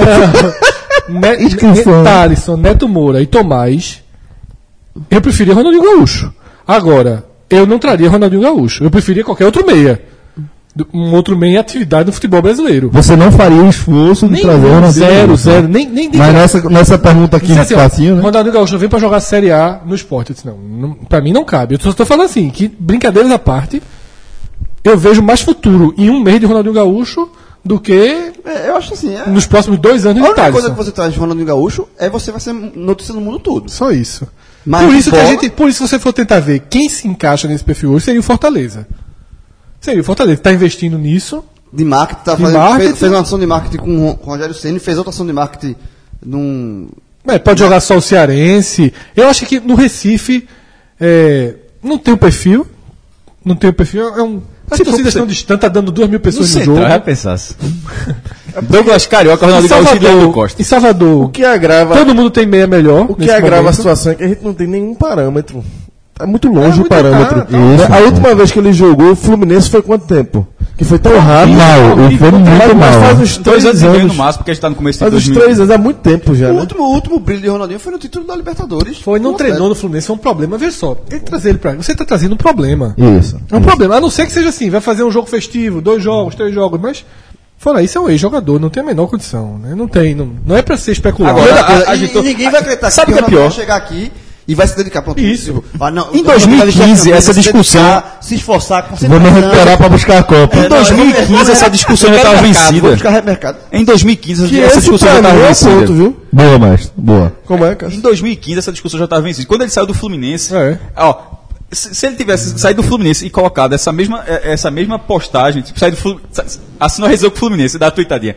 Sempre que vestir a camisa do Nordeste, assim, no dia seguinte. Ali, ali a, a chance de, de, de, de a torcida do esporte enlouquecer. Mas ali é era maior, porque tá na atividade. Nunca. Mas- o, Spo- o, Spo- o, do- do Esporte 2015, não. Sim. Foi semi-atividade o Fluminense. Não foi muita tá, atividade. tava Faltou ali. treino pra caralho. Não, sei, eu sei. ok. Jogou na Mas- fora da campo mas em- passado. Ok. Fred, mas pode em- falar mas em- também, se quiser. Mas, em- entre aspas, ele era profissional. Ele tava com um clube profissional. Agora não, pô. Passou- se passaram três anos e você não acredita que... Pronto, o Vitória, o Bahia, o, o Ceará, quando eu Ronaldinho Gaúcho. Ele não vai chegar no Ceará e "Ah, agora vamos dedicar aqui no Pois Ceará. é, esse não." pra mim é o grande ponto. Porque qual é a lógica? Ele, ele Esse pra mim é o grande ponto. Ele. Porque se o Ronaldinho dissesse, não, eu quero, mas ele nunca vai dizer isso mais vai. na vida dele. E não- e ele dois. não vai mais E dizer mesmo isso. que ele diga- Não há motivo pra ele dizer, não, agora eu vou E querer que ele me diga- dedicar de novo. Dificilmente as atitudes dele vão comprovar. Exatamente. Não faz, ele faz, não faz isso há muito tempo. Agora, é um cara que eu achei que iria jogar, por exemplo, na Major League Soccer, Estados Unidos. Tinha, tinha essa cara, mas não Tinha nem- característica. é nem pra isso. Nem isso, né? Nem Ou seja, pra na, isso. na verdade o Ronaldinho trollou. Eu queria. A dúvida agora é saber por que ele botou isso. É. Às vezes assim, ó, Ronaldinho, o que cacete tu quer dizer com A isso? turma tá, tá cantando a pedra aí que ele pode ser senador, né? Como é? Candidato a Ah, senado. ele, isso já, ele já colocou. Candidato a senado, já Aí é saiu. inclusive, inclusive pelo, pelo partido de Bolsonaro. Aí será, Seria que, do- aí será que já é atrás de voto? Eu não sei. Ele, mas ele, aí A é- simpatia do Nordeste. Mas- mas O partido de Bolsonaro, o presidente é Luciano. É Luciano, né? Ah, é, pô, é. Bom, pronto, aí, aí, talvez aí, pode ser. Vai ser o pacote? pra- Porque o, o, pacote, o, o partido de Bolsonaro Vamos fechar é o o pacote. de, de Luciano de Só Vilar. pra, pra ficar até o final do Pernambucano. É. Chega nessa segunda, tá escrito. Ele seria a, a seria can- Joga a Série A no esporte. e depois candidato a senador. é o candidato ao. Senado. Ei, Irmão, seria trágico. Não seria engraçado, não, seria trágico. Ó, é, falando, continuar falando agora do esporte, partido de Devaneio, para uma, uma, na realidade, o, a- o retorno de um ciclo, vamos colocar dessa forma. Ou um novo ciclo de Guilherme Beltrão é, à frente do Departamento de Futebol do Esporte. Guilherme Beltrão, que já tem algumas passagens pelo clube, é, faz parte do grupo a gente pode colocar, já, já, já circulou em alguns grupos, mas é, é bem vinculado ao grupo de Gustavo do B, né? O cara que está sempre trabalhando junto com o Gustavo do B. É, esteve é, inserido no, no- no- em todo aquele contexto da conquista da Copa do Brasil, junto ao trabalho conduzido por Milton Vivar. E agora é, foi definido que é o novo vice-presidente do clube. Então, Fred, começar com você. Queria. Futebol, né? É, o novo vice-presidente de futebol. O vice-presidente do clube é Gustavo do B. Isso. É, mas, Figueroa, queria saber como é que você recebeu essa notícia que é que você acha do nome de Guilherme Beltrão para assumir o, o futebol do esporte, o departamento de futebol do esporte, neste momento? É, antes de mais nada, dizer que Beltrão ele não é muito adepto de jogadores de nome, estrelas, então se, se quiserem contratar Ronaldinho Gaúcho, antes, Não. antes, seja antes de anunciar ele. Totalmente. Não, mas Verdade. falando sério, é, Mas isso é verdade também. Foi uma boa maneira de introduzir o estilo de, de Guilherme. É. Um dois. Mas falando sério é o seguinte, a situação que o esporte está politicamente, financeira, técnica e politicamente, ela é tão complicada. A situação que Arnaldo Barros se colocou e levou o clube junto, ela é tão complicada que se a gente tivesse anunciando aqui que seria Milton Bivar, as opiniões seriam divididas. Se a gente tivesse anunciando aqui que seria Homero Lacerda, as opiniões seriam divididas. Se fosse o retorno de Gustavo do B, seria muito mais negativas do que, do que positivas. Mas eu vou dizer, quando eu estou dizendo dividido, eu não estou dizendo 50-50. Eu estou dizendo que ninguém, não tem nenhum nome, nenhum nome da história recente do esporte que esteja apto à função que seria celebrado que seria celebrado como a solução. Não existe esse nome.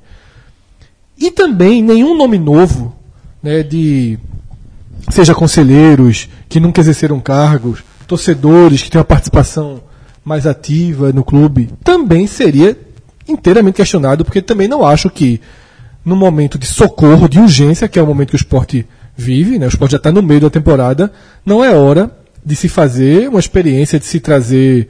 Vou tirar Cássio e Cássio vai virar o diretor do futebol. Não, não tem como. Não seria o momento para esse tipo de, de intervenção, de, de invenção, até eu diria. Antes de, de anunciar Beltrão, eu listei todas as opções no Twitter e restaria uma. É, se, não fosse, se não fosse essa, que era entregar o departamento de futebol do esporte a um grande executivo. Não é um executivo do porte de Alexandre Faria, ou até mesmo de Pandolfo. Eu acho que teria que ser um executivo do porte do, desses caras que ganham cento e poucos mil reais, desses caras grandes no país. É, nesse estilo. Os caras que você vai dizer assim, ó. Que chega para ser a cara É, do, do, do, do tome a futebol, chave do né? clube, né? Como Paulo Autori foi pro Fluminense, tome aqui a chave do futebol. Como o melhor exemplo é o que Alexandre Matos faz no Palmeiras. E o futebol é seu. Eu vou dizer quanto você tem para gastar. Eu sou, eu sou, eu sou Arnaldo Barros e assim, eu contratei eh, Cabral Neto, meu gestor de futebol. Cabral, tu vai ter 2 milhões e meio. Faça seu time e só quero que você me mande relatório seria esse nível de profissionalização. E poderia ser até mais de um. Poderia ser um, um, um, um remunerado e um tinga, né? um, um cara que tem esse perfil. Como vários clubes estão fazendo, ter um ex-jogador que está se estudando. Mas essa ligado? linha nada tem a ver com a linha de Arnaldo, né? Não, não tem. Estou dizendo assim, é porque Arnaldo ficou muito isolado politicamente. Se Beltrão diz não. Na teoria teria. É. Foi o que Arnaldo propagou na campanha. É, se, veja só, se, Se, mas não que ele propagou na campanha, é. dá nem pra gente debater mais aqui. A gente já trata isso como estelionato eleitoral. é, Isso. Vê só, Celso. Se Beltrão diz não, certo? Vamos supor, Beltrão, Beltrão diz não. Só restaria um nome, que seria o de Homero. Que Que também seria esse mesmo caso. seria né? o mesmo caso. E talvez até mais grave, porque tá, tá afastado há mais tempo do, do, do, do do fute- futebol é, mesmo. Mas né? que faz parte da direção. Pelo menos é o, é o- é o- é o presidente do conselho, é da mesma chapa. Né?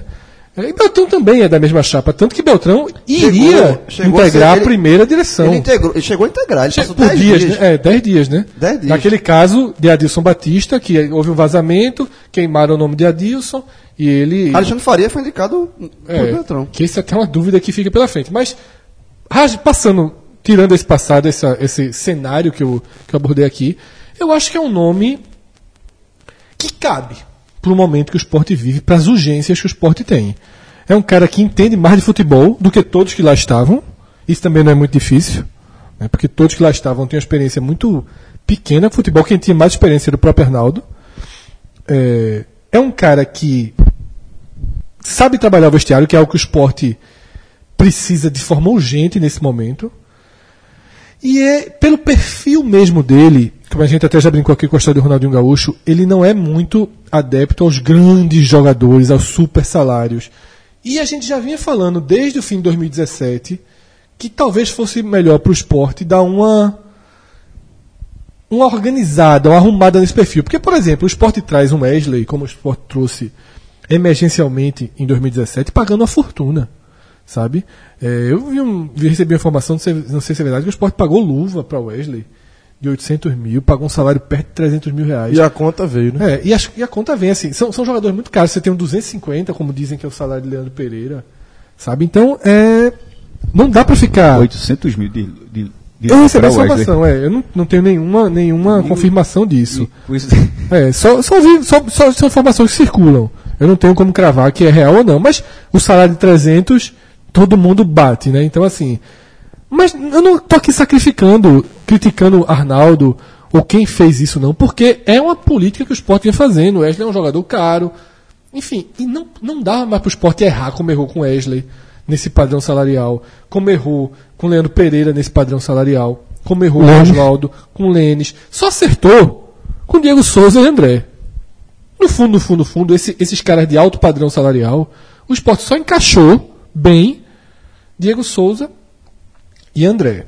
E esses aí, pelo amor de Deus, né? Fizeram valer Demais. cada centavo do que, do que receberam. E Beltrão é um cara que a gente tava até conversando aqui em off. A gente tá aqui uma hora dessa, tá passando Mirassol Tá vendo? e coisa, ele tá vendo. Ele, ele tá assistindo jogos, ele assiste jogos, gosta, de, gosta desse tipo de coisa, é da rotina dele. Também a gente tava falando aqui em off. É um cara que vai tomar café da manhã, vai almoçar e vai jantar no clube. É um cara Então, que conhece muito. Deixa eu- deixa eu é um cara perguntar que pra já vocês. conhece muito o clube. É, é, é, de fato, é, se a gente for pensar aqui de características que a gente trouxe de Guilherme Beltrão, a gente vai falar de experiência, a gente vai falar de outra característica que está ligada à experiência, que é, é, a capacidade de fazer um bom vestiário ali. E eu acho que essas, de fato, são as, as características que o esporte está procurando, que o esporte está precisando para sanar nesse momento. Né? Porque, é, como o Fred falou, o que, é que, o que é que teria de possibilidade? Um, um executivo de futebol que não, não vejo é, é, é, Arnaldo Bar fazendo isso nem de longe. Certo? Até porque aí você teria que extinguir a VP de futebol, né? Pois você teria que extinguir. É, exatamente. Seria uma mudança um tanto radical. E do jeito, da maneira dele gerir o clube. Ele, ele é, centralizador, é o oposto disso. Ele não vai dar a chave do clube pra ninguém. Na verdade, ele quer o oposto disso. Mas eu acho que agora, Celso, ele não é que ele vai dar chave pra, Be- pra Guilherme. Mas ele vai se afastar. Vai, não, Ele vai. dar dar autonomia, Ele vai né? dar Mas, autonomia. é- mas seria diferente. Seria diferente. Se ele traz um, um, um, um profissional com um currículo mais gabaritado e tal, ele teria menos, menos possibilidade de interferir, talvez, né? É, eu acho que ele, eu acho que a vinda de Guilherme, e, assim, é, dando a minha opinião sobre a vinda de Guilherme, eu acho que foi um bom nome pro, pra situação, pro momento que o esporte pede, pro, por isso que o Fred já falou, eu acho que é um cara que é de vestiário. Eu, vou usar as palavras que o próprio Nelsinho, que trabalhou com o Guilherme, é, deu depois do jogo com o América, foi perguntado sobre o Guilherme Beltrão, é, até então não estava confirmado que ele, que ele voltaria, a confirmação só veio algumas horas depois. É, mas Nelson falou que Guilherme é um, é um cara ex- experiente, de vestiário, que sabe lidar com o jogador. Nelson, inclusive, falou, lembrou que foi Guilherme que trouxe ele para cá em 2008, no pior momento da carreira dele, que Nelson vinha do rebaixamento do Corinthians, então, enfim. Foi Guilherme que veio para cá, acreditou nele e, e ele, Nelson, colocou na entrevista que deve muito a Guilherme por conta disso. É, houve entre eles um entrevero do- na sede de Nelsinho e ficou uma rusga que foi resolvida, aparentemente foi resolvida. Nesses tanto- dias, inclusive, né? é, nesses, Nesses dias foi resolvido. nesse- nesses últimos porque, dias. Porque, é, tanto é que Guilherme aceitou esse... Inicialmente Guilherme vetou, é, ele negou, é, houve a sondagem, inicialmente ele vetou, porque a família não queria, enfim. É, tinha essa, essa, essa situação que Nelson mal resolvida, que foi contornada, e aí terminou de, três dias de negociação, isso começou na sexta-feira, logo depois da tragédia lá pro, pro ferroviário, se estendeu durante a semana toda e, e- e vai ser oficializado na segunda-feira. A volta do Guilherme. Eu acho que é um, um cara que agrega nesse- de experiência, eu acho que essa diretoria do, do, do, do esporte é uma diretoria muito verde, paga também por conta disso. E eu acho que e agora eu acho que ao mesmo tempo que eu acho que a volta do Guilherme para esse momento é positiva, porque é um cara também de mercado, como o Fred falou, é um cara cantinado de futebol. Ele, é, o estilo de Guilherme é o seguinte: ele vai tentar fazer um, um elenco mais uniforme com relação a, a salários. Eu, eu acredito assim, seja, não vai ter nenhum medalhão, mas vai ter todo mundo ganhando o mesmo patamar salarial, salarial meio que um time de é, não vou dizer que time de guerreiros, mas time de, de operários, assim, um time mais uniforme.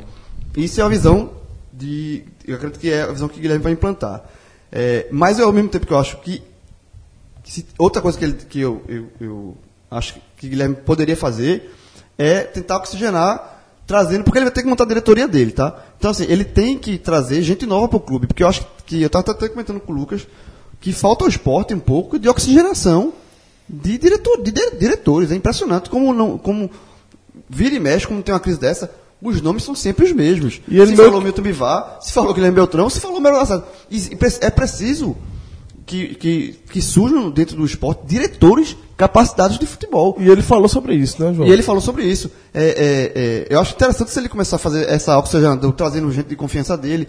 Ele, Guilherme, sendo um cara que, de experiência, mas trazendo gente de confiança novo para formar essa nova E vai ser, diretores, vai porque- ser, vai ser. É, tem que ser, porque é, a gente sabe, por exemplo, no Santa Cruz, já, Tininho surgiu e hoje é presidente do clube. E já colocou gente nova. Já começou, a gente colocou gente nova. Até porque não Tininho- tem outra opção não, João. Veja Tininho, só. Tininho, Tininho surgiu, foi em 2011, assim, ele- entrou antes, mas em 2011 ele começou, é, de fato, parece que é, foi quando ele ganhou o, o- o apelido de estagiário e tal. E hoje, sete anos depois, o cara se tornou presidente do clube, sabe? É, no Náutico, há essa renovação. É uma também. história de sucesso, né? É. há, há uma, há uma- no Náutico há uma tentativa de, também de se trazer gente nova, mas por outro aspecto, de, de- de desgaste realmente de- da velha guarda. E aí está se tentando trazer a, meio que a força, assim, novos diretores, tem Diógenes aí que é novo e tal. Mas o esporte é um clube é, que, é onde circula mais dinheiro e tal, mas são os. Vira e mexe são os mesmos sempre. Então E acho eu- que precisa de E eu acho que oxigenação. um ponto de Guilherme é que ele vivenciou todas as fases assim da direção do futebol, né? Guilherme quando começou ele era aquele dirigente mais mais discreto, só para compor ali a direção. Se eu não estou enganado, Guilherme as primeiras passagens dele foi ali 2005. 2005, ele foi se chegando por ali. 2005, 2006 ele estava ali. Parecia um, um mini Homero. É, aí, É, aí, aí não é? pronto. Em, do- em 2007, Homero era o vice-presidente de futebol e ele era, aí ele já era um diretor mais destacado. como Ele era o mais diretor junto mais de- destacado. É, mais junto de Homero. E ao final de 2007, quando Homero é, entrega o cargo de vice-presidente de futebol, ele assume a vice-presidente de futebol Isso. e fica com o vice-futebol em 2008 e em 2009. E eu acho que, se eu não me engano, foi aí. esporte. E se eu não me engano, foi aí que eles romperam um pouco politicamente. Foi Ué, roteiro, aí Foi depois quando o Guilherme ficou e ele. E Homero saiu e Guilherme ficou. Houve um momento que eles eram muito afinados. Guilherme chegou a declarar que Homero era o melhor diretor de futebol do Brasil. Não, que na é- época, em é 2007 isso, e isso. tal. E depois ele assumiu, depois houve o racha, mas é, 2008, ninguém pode tirar o mérito de Guilherme. Totalmente. Ele era vice- ele era o vice de futebol. Ele, do- ele era vice de futebol do segundo título mais importante da Champions. Exato. E o cargo de vice de futebol, eu acho que às vezes ele acaba sendo meio menosprezado, sabia? Ele é de uma importância gigantesca. Eu acho. Eu também acho que é Eu menosprezado. sinto que né? ele é meio.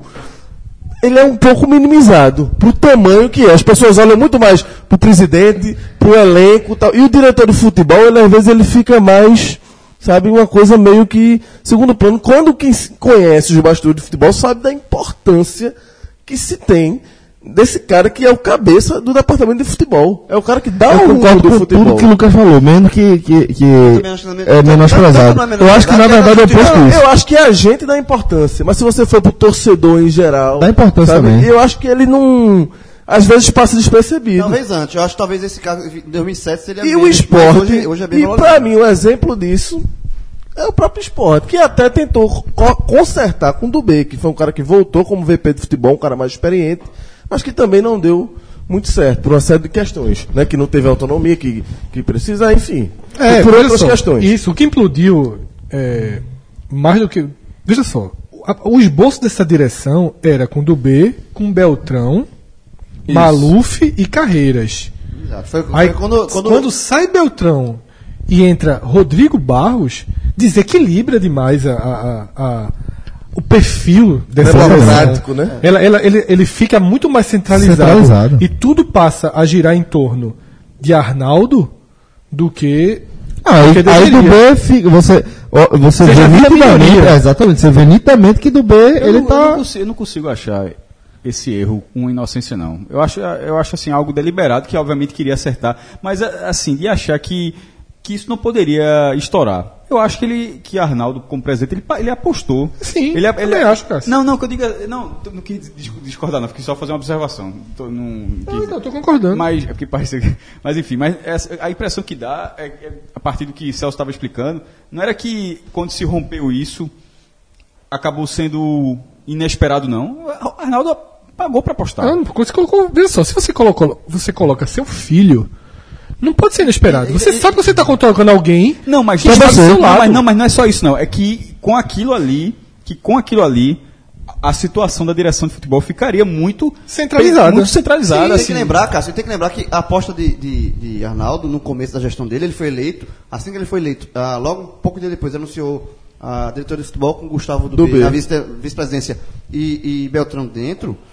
É, houve uma sondagem de, de, de procura de treinadores, até Adilson Batista veio aqui negociar, e aí Arnaldo Barros, como presidente, bateu o pé, Ele ficou centralizou. e apostou em Daniel Paulista, como ele queria lançar Daniel Paulista como treinador. Ele centralizou. E aí houve- o Racha começou a sair. Há pouco tempo depois, Guilherme Beltrão saiu. Cada vez mais eu, eu, eu me preocupo que o grande problema é, é com, com essa conclusão, na verdade, que a cada vez que passa eu vou, vou chegando mais perto dela.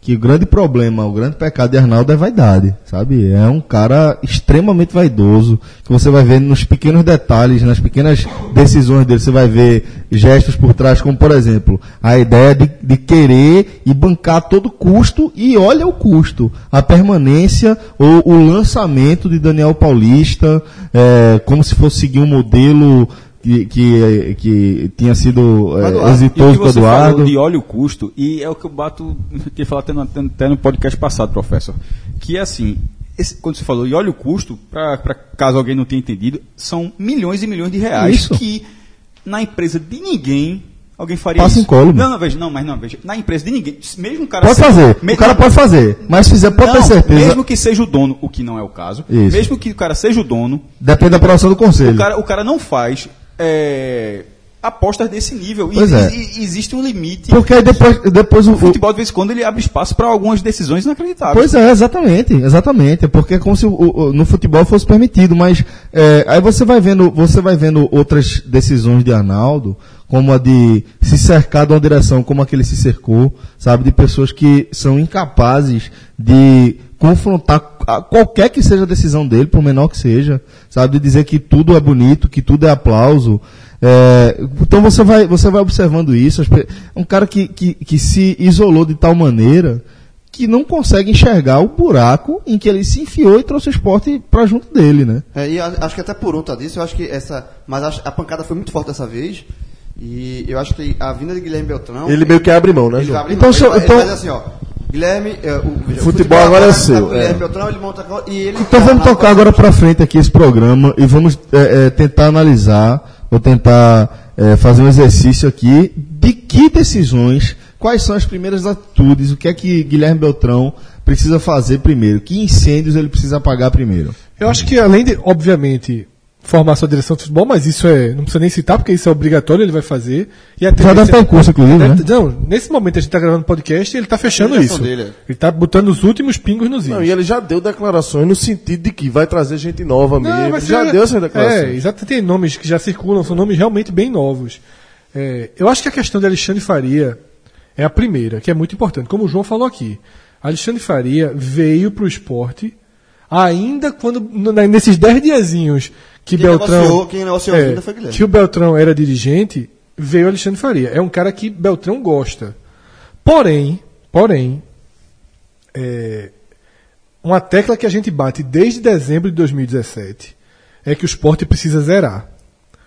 O esporte precisava zerar toda a sua estrutura de futebol. O que está acontecendo agora está acontecendo com dois meses de atraso. 2017 foi um ano de 14 meses no esporte. O zero, o zero veio agora. A eliminação na Copa do Brasil foi trocada pelo rebaixamento. A mudança que o rebaixamento obrigaria Arnaldo a fazer foi paga com a Copa do Brasil. A Copa do Brasil foi a tragédia que seria o rebaixamento. Então, é, por mais que Beltrão goste do perfil de Alexandre, Beltrão tem que entender que não é uma escolha, que é preciso zerar, que manter Alexandre Faria, primeiro vai passar, já vai desgastar ainda mais que Beltrão não é unanimidade. Se ele ele precisa Ser politicamente é, inteligente, ele inclusive. precisa passar uma imagem de novidade, de que há mudança efetiva. Ganhar o elenco também. Ganhar o elenco e o elenco. Precisa ganhar a torcida e o elenco. Se ele manter Alexandre Faria, ele não está ganhando nem a torcida, nem o elenco. tá, man- tá mantendo, inclusive, um cara que Arnaldo também confia muito e que trabalhou muito próximo de Arnaldo. Então, seria muito negativo a manutenção de Alexandre Faria, independentemente da qualidade de Alexandre Faria. Ou seja, essa seria uma decisão urgente pra você, trocar Alexandre. Ah, é Porque Alexandre nesse momento está afastado, né? É, quando, quando o presidente anunciou a saída, disse que não ia demitir Alexandre e esperar que. vai? Seria estar estranho voltar, né? Já afastou. É, mas é porque Arnaldo disse que o vice-presidente Ele tá na definiria. geladeira, na verdade, ele tá na geladeira. Quem vai definir oficialmente é Beltrão. Então, se Alexandre ficar, Então, se isso está tá posto dessa forma, Fred, é, eu acho que a tendência é, é de que, de fato, o Beltrão acabe trocando esse, esse cargo, né, esse nome. Porque, veja, por mais que, que, que é, a gente saiba que Beltrão aprova o trabalho de Alexandre, é, a gente sabe também que Guilherme é um cara inteligente, é um cara que está chegando num cenário que ele conhece, ele não estava dentro dessa bolha que eu acabei de descrever, entendeu? Ele é um cara que estava sabe, sabe uma qualidade que a gente não citou aqui dele e que Ah. aí tem que reconhecer? Sempre teve disposto a ajudar.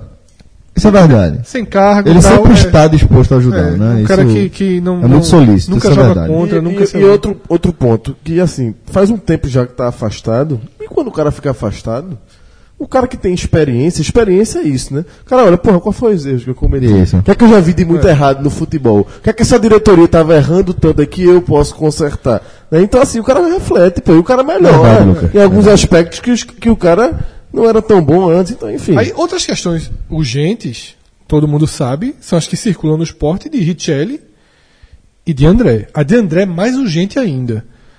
Porque na proposta do Grêmio, na proposta do Grêmio, teriam jogadores vindo. Ou seja, a questão é a preocupação com o dado para inscrição. É, Né? 24 horas Que- eu ia- correndo nessa segunda-feira. Eu não imagino que seja possível você. Porque para escrever no Pernambucano você não precisa ter documentação, não. Não é bid, né? Não, é, seja é assim, ó, escreve, botei o nome do cara aqui.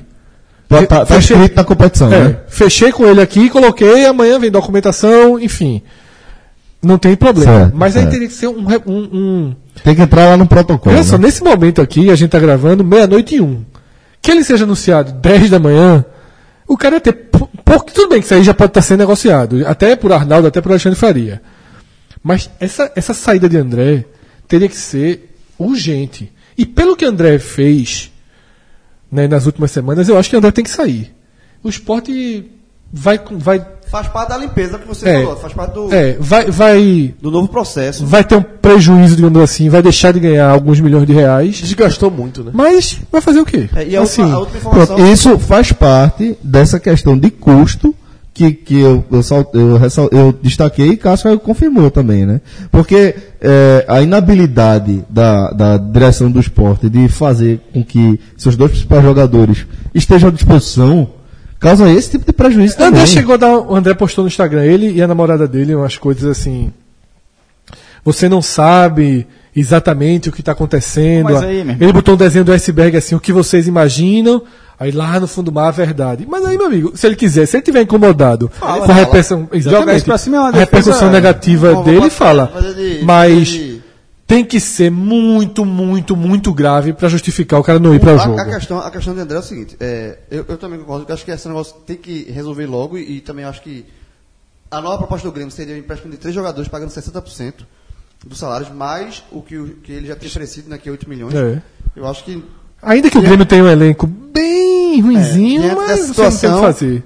é, é, é, teria que definir segunda-feira, até por conta de, um, de uma bizarrice, por conta da Federação Pernambucana, que é isso de, de- de- do- você encerrar o prazo de inscrição do Campeonato Pernambucano antes da sétima rodada, pô. Isso é, isso é, é jogar contra os clubes daqui. Por exemplo, o esporte agora, só, eu acho que de todos os três, Ao mesmo tempo em que, em que a Federação e a, e a Globo tentam desesperadamente salvar e valorizar a imagem do aí campeonato. você, né? aí você deixa de você é, é, é, injertar qualidade técnica do campeonato. Que é fundamental para você valorizar é a competição. Exatamente, aparece uma oportunidade de negócio, você não pode você fazer. não pode fazer. Por exemplo, é, sei lá, a gente tava brincando aqui de Ronaldinho Gaúcho. Mas vai que, por exemplo, se o. Os, Mas seria, sem dúvida, uma grande aquisição para o campeonato. Seria, Aí, pô. Ronald- os- o Santa Cruz, o Náutico, o Sport contrata Ronaldinho Gaúcho, não pode, ele não joga o campeonato pernambucano porque. E no caso é- esporte só tem o Pernambucano e não joga e, nada. E, e aí, e aí eu acho que o esporte dos três termina sendo mais prejudicado por conta desse regulamento. Porque, como o esporte só tem um brasileiro agora, e o esporte, o esporte não vai trazer um jogador para não pagar, ficar pagando três meses, dois meses de salário sem o jogador jo- entrar em campo. Não vai trazer ninguém agora. O Sport vai deixar para contratar às vésperas do brasileiro. Só vai ter esse time para jogar o Pernambucano, o time- esse time frágil. Ou seja, o time do. Não, não dá para o esporte entrosando o time dele e enxertando para o brasileiro. Vai ficar muito em cima. É, eu acho que. é, é, isso vale pra, também para Santos pra, e para Náutico e para o Salgueiro, obviamente, que são times que vão jogar a Série C. Mas. é, mas são elencos. assim, o- eu acredito que o, o Náutico é, e para a Série C é um elenco mais. Tá mais com a cara da competição. Eu acho que esse, esse esporte que está jogando no Pernambucano está muito, muito, muito longe de um time para a Série A. Então, assim, o Sport vai ter que contratar muita gente, vai ter que reforçar muita gente, só que vai ter que contratar em cima do campeonato. Os caras vão ter que jogar em cima do campeonato, não vai ter entrosamento, vai jogar. Porque a federação jogou contra e, e simplesmente de uma forma de, de- de uma forma inexplicável fecha as inscrições antes da sétima rodada. Que fosse antes da primeira fase, de terminar a primeira fase para começar o mata-mata, ou que fosse antes da, sem- da semifinal, sabe? Mas na- não tem O explicação. que já é, desde já, um grande dificultador pro trabalho de Beltrão, né? Isso. Já é. vai chegar. Dois meses sem contratar. Porque ele também não é mágico. É. Né? Esse Beltrão, então o cara vai chegar e não vai poder fazer contratação, pô. É. Vai ter que esperar até o Campeonato Brasileiro pra fazer os ajustes, é complicado. Pra começar em abril ali, final de março, porque você final de março você já pode pensar em trazer o cara quase sem jogo pela frente. Agora, uma curiosidade, a gente falou do elenco do Grêmio fraco. Vocês sabem qual é a posição do Grêmio nesse momento no Campeonato Gaúcho? Zona de Tá rebaixamento. lascado. Último. Eu vi. Tá Lanterna. lascado. Faltam três visto- jogos. Era vice-lanterna, acho, quando eu vi. Porque ele perdeu de novo hoje. Ele Perdeu no sábado. é, perdeu no sábado, exatamente. Ele é décimo segundo. Só não tá mais lascado porque ele ganhou um jogo que, tava relativ- que era relativamente difícil contra o Brasil de Pelotas. Vai ser rebaixado mesmo, né? Veja só, tem três rodadas faltam. Agora, tá a três pontos da, da zona de classificação. Tá tudo muito perto. É que nem o Pernambucano. É que nem o Pernambucano, só que aqui são 8 de 11, lá são 8, 8 de de 12. 12. Aqui é ainda, isso- esse cenário do Grêmio, aqui ainda, é mais, é, aqui ainda é mais possível. É, exato. Porque aqui o Limbo só tem um time, lá o Limbo tem dois times. Exatamente. Então o Grêmio, vê, vê a situação do Grêmio. Já pensou? Mas tu viu a frase de Renato Gaúcho? Vi não. É mais fácil o mar secar. que o Grêmio seria baixado. Depois viu. Bem Veja só, Renato, isso. É bom ganhar um joguinho. Se eu ver quantos em casa ele vai ter. Ele tem. Hum, é, é, o, o- Como é o nome da. Novo Hamburgo em casa, agora, no próximo sábado. Depois. Juventude fora. E termina com. São Paulo do Rio Grande do Sul em casa, que é o que tá na frente dele. É, Chatinho, viu? veja, na verdade aí tem dois jogos simples e, o, e o Juventude que é um pouco mais chato. Na verdade, a grande bronca... Novo Hamburgo é médio, né? Ó, é, É, o atual campeão, lá, tava lá embaixo. Bom, então só para resumir aqui. É, de- se fosse para falar a, a- o checklist que Guilherme prioridades, precisa fazer, de a prioridade dele agora. Primeiro, resolver essa pendência de Alexandre Faria, né? Que vai Que- ser resolvida. tá, que aí, de bastidores a gente já sabe que tá fora. Tá né? fora, isso. Então Alexandre A Faria gente tá, tá fora. rodeando na educação. É, mas tá porque- fora. Até Tá? porque pela situação, até o próprio Lucas É. está afastado já. É. Então Alexandre Faria está fora. É, resolver as situações de André e de Michele com urgência, com é, é, destaque aí para a situação de André, né? É, pela é, eu negociação, acho, eu, eu sinceramente acho que a de André tem que o resolver, se possível, na segunda. E a de Richelli tem que. Eu, Arnaldo falou que conversou com eles que ele quer jogar. Pela, por não poder contratar ninguém, eu disse, Richelli, vamos segurar as pontas aqui. Até acabar o Pernambucano, no brasileiro a gente vê. Até porque, veja só, só tem. Ninguém. é- Todo mundo sabe que a gente chama Pernambucano de galeto, que vale pouco, não sei o quê. Mas se tu só tem ele. Só tem Se isso. tu só né? tem ele, o clube de Olha, futebol. tá com fome, só tem um galeto, amigo. É, agarra. Vai, cara. Não, só, só tu tá com fome. Meu irmão, você agarra com esse. E abraça. Então, assim, é melhor com Richelli do que sem Richelli, né? aconteceu comigo voltando da Prama, Itamaracá. Uma fome da porra, a gente parou, voltando da Itamaracá de ônibus. Parou em Paulista, parou em Paulista, aí meu irmão, com uma fome da pessoa tinha 10 conto na carteira. A gente olhou assim, o cara galetão, esse bicho, quanto é que tá esse galeta aí? Eu acho que menos. O galeto era 10, a gente tinha menos. 8, esse bicho aí só tem 8. O cara Mas aí, o cara, aí, o aí cara o cara pa- aí ele vendeu. O menor que Tirou a asinha. o menor que tem, a gente ficou. Não. Tirou as duas menor, coxinhas. menorzinho. Aí a gente pegou o busão pra voltar pra casa. Disse, a gente vai comer lá em casa. Ou Aí seja- a fome, a fome, a ou fome, seja- aquele cheirinho de no, no, no, no ônibus. Aí eu abri, vamos começar a porra Ou agora. Seja, abriu, começou tu o parou, tu parou, comprou e levou. Foi o primórdio do, Leve. Leve. É, vez desconto. Então, pagou a fuga. levou no desconto. João criou ali o pega leve Conceito 45. do Pega Leve 45. Totalmente. E tá Agora, gostoso. João, João. Galeta naquela, é naquela época, imagina que você tivesse morto na pedra, né? Porque Não, o caba, pô, o ali caba chorar, chora dois, Estudante, estudante. Não, dois caras, ele e o irmão, chorar um galeto e comer dentro do ônibus, é porque a situação foi periclitante. né? Não sei de onde eles estavam vindo, mas deve ter passado muita necessidade. Hoje em dia, hoje em dia eu penso que, né, tá mais tranquilo, né? É, mas a gente valoriza. Tiver, tiver um aperreio, dá aquela ligadinha. Mas veja só, hoje tá mais tranquilo, mas a gente valoriza o real. Então a gente vai na promoção. Não ofende ninguém. Veja, Vai no site Village. é o automático.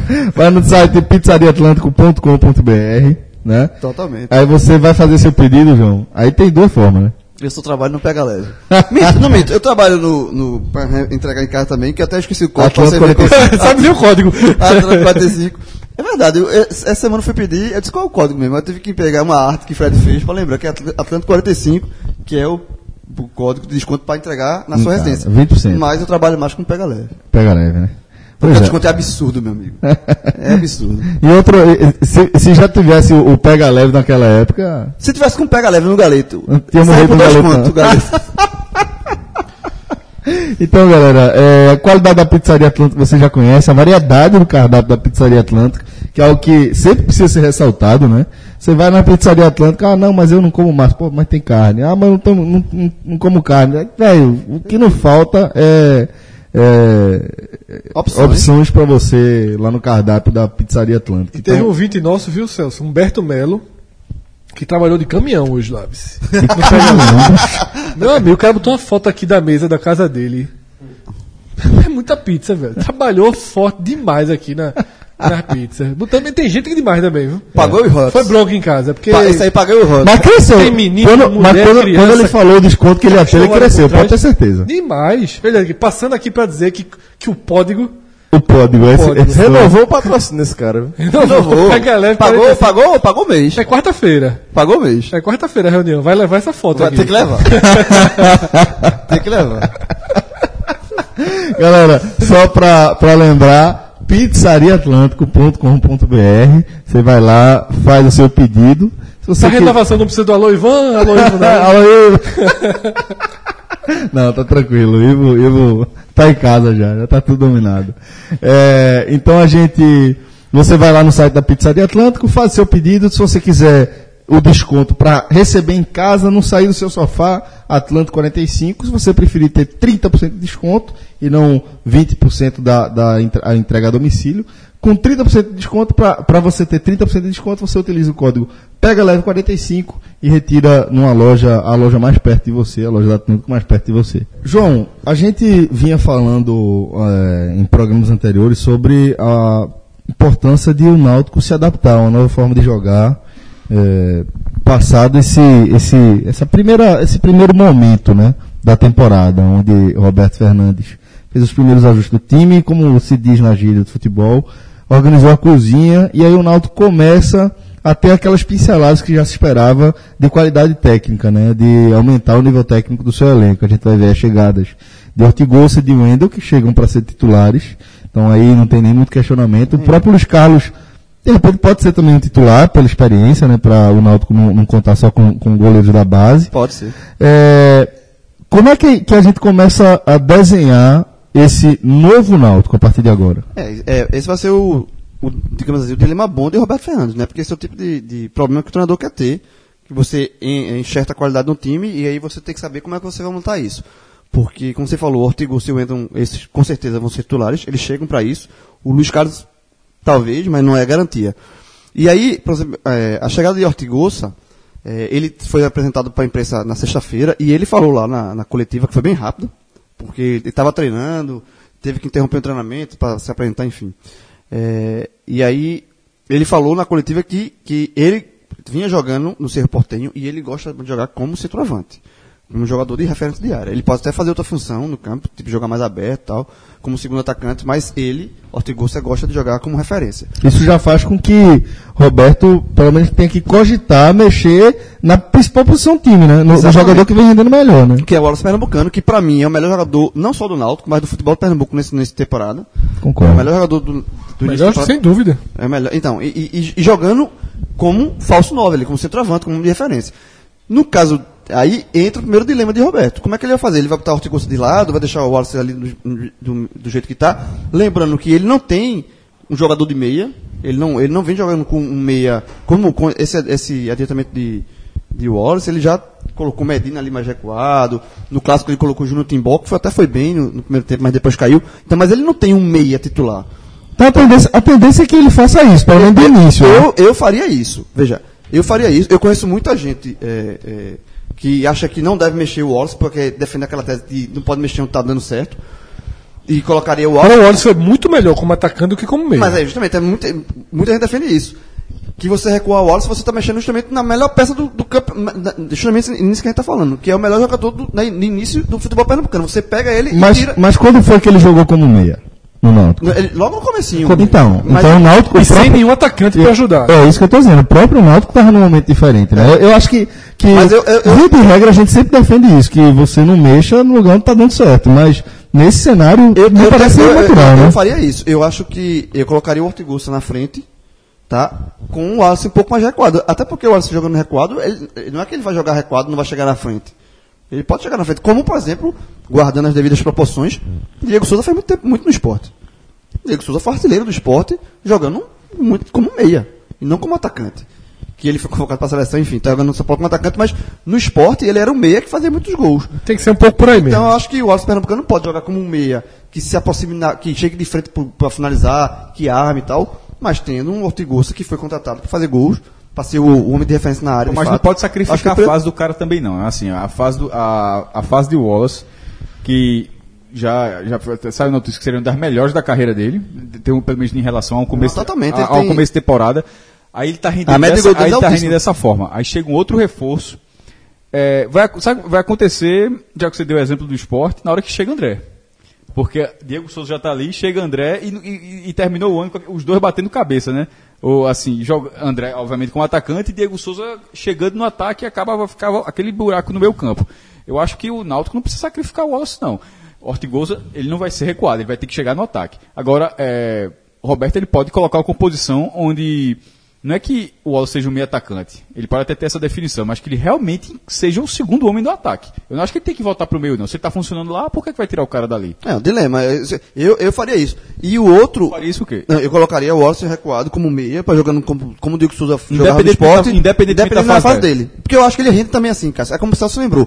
Quando ele começou o ano como Não, veja, meia... que rende, eu acho que rende. Eu só, eu só não- eu só- o, que- o que eu quis dizer é que eu não sacrificaria a fase. Se ele tá rendendo lá na frente, eu não É, vou. Eu acho que vale também lembrar, Jo- João, que, que além de tudo, é, hoje, no futebol que se joga hoje, isso é uma coisa muito mais flexível, né? É, não é o fato de você, na nomenclatura, a gente dizer que é, agora o Alas Pernambucano está jogando na meia, que isso impede que ele é, tenha a presença de área que ele vem demonstrando, porque é, no- o futebol vem se buscando a compactação. A gente sabe que essa é uma das metas de Roberto para esse início de temporada, é deixar o time dele mais compacto. Então, eh, não são posições na prática tão distantes na- quando a bola começa a rolar. Né? A gente vai ver eh, o Alas Pernambucano como centroavante, ou jogando como falso 9, como meia ali, uma função mais parecida com a Diego Souza, ele vai estar dando basicamente o primeiro combate também na saída de bola do- dos adversários, ele vai participar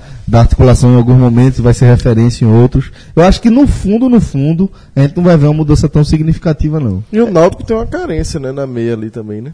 Tem exatamente, é isso que eu. O Precisa ser um time mais é, alinhado ofensivamente, já que vai ter um centroavante Ortigosa. Eu acho que vai ser por aí mesmo. Tem esse risco de, de sacrificar o melhor jogador do time. É, esse é o grande senão, né? É o grande senão, mas eu acho que o Roberto vai correr esse Não, e- risco. e outra coisa, Pra é- tentar, pensando mais no time do que no próprio Wallace. Embora você, pensando em Wallace, você pode estar pensando no time, porque o cara tá rendendo muito ali, né? E só para reforçar, é, é como o Celso falou. Quando o Wallace começou. Primeiro que é início de temporada, né? Início de temporada tá tudo muito bagunçado ainda. Ele jogando de meia, o Náutico não tinha o centroavante. O centroavante do Náutico, era, no começo do ano, era Daniel Bueno. Exato. Que, era, que é um, um centroavante com muitas limitações. É, e aí o Wallace teve dificuldade também, porque não tinha com quem dialogar. Com o, com o Ortigoso na frente, tinha a tendência que ele dialogue, dia- dialogue com, mais, com mais tranquilidade. É, então eu, eu iria nessa, nessa, nessa situação. E o outro, a outra situação, que é a entrada do, do Wendel, já é uma situação, acho que para mim, mais fácil. É, que é, eu colocaria um meio de campo com três volantes, tá? E abriria mão, só que aí é outro dilema. Porque como é que o Náutico vem jogando desde o início da temporada? É o esquema que 90% dos times do do Brasil jogam. Com um atacante de referência, dois abertos e três homens no meio de campo. É, só que o Náutico não tem esses dois jogadores abertos. Ele, tem- ele joga com Medina, joga com Fernandinho, mas são jogadores assim que ainda é, é, é, não, não convenceram 100%.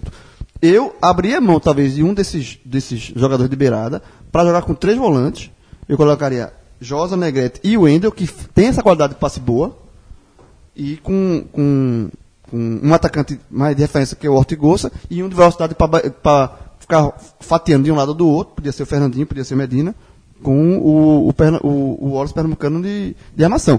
Porque, porque outra, o- outra possibilidade é ele manter esse esquema com três que ele vem jogando, que é o esqueleto que ele vem jogando, com dois atacantes de beirada, ele sacrificaria ou Josa ou Negrete, nesse Pra caso, botar o Wallace botar o Wallace. e dois nesse- volantes e o Wallace. é, exatamente. Seria o Wallace, é, o Wendel e Negrete, ou Josa. Eu, nesse caso aí, para sacrificar um, eu sacrificaria Josa. Eu- Negrete também é um jogador importantíssimo no Náutico. Cão de importantíssimo. guarda, de guarda. Colocaria Negrete, é, o Wendel, o Wallace, Ortigosa e os dois abertos, que podia ser Medina e Fernandinho. Ou abriria a mão desse esquema, colocaria três volantes com o Wallace e, e Ortigosa com mais atacante na frente.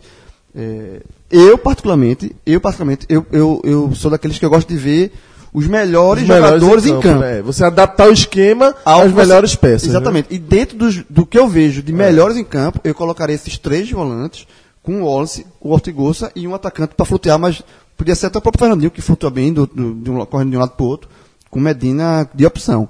É, mas, é o que eu repito aqui, é, um, é o tipo de, de preocupação, digamos assim, que nem é nem preocupação, é um tipo de cabeça boa de Roberto, que ele começa a ganhar peças, começa a ganhar Qual o melhor Náutico? O Náutico ideal. Final do Campeonato Pernambucano hoje. Fred adora isso aí, né? Adora, né? Goleiro. É, é, exatamente, é outro dilema. O Luiz Carlos que veio, é, ele, tem, tá, ele tá sem ritmo de jogo nenhum. Ele, o último jogo dele foi em abril do ano passado. Então, Jogar não é muito forte dele, né? É. Jogou muito pouco Ele tem, 13 últimos anos, ele tem 13 jogos em 3 anos. Que maldade, velho. Não. Mas é verdade. Olha só, nada contra Ele, não. aliás, ele tem 12 jogos. Porque é um cara que foi muito tempo reserva no esporte. outro titular, clube. ele, ele tem 12 jogos em 3 anos. Tá? Então é, pesa muito contra. Mas. Thiago Machoves não era muito diferente, tá fazendo um bom ano no Santa Cruz. E Pra mim, Bruno- inclusive, quando, quando você falou que, que o Wallace Pernambucano é o melhor jogador do Pernambuco no ano, pra mim o segundo é Thiago Machoves. É.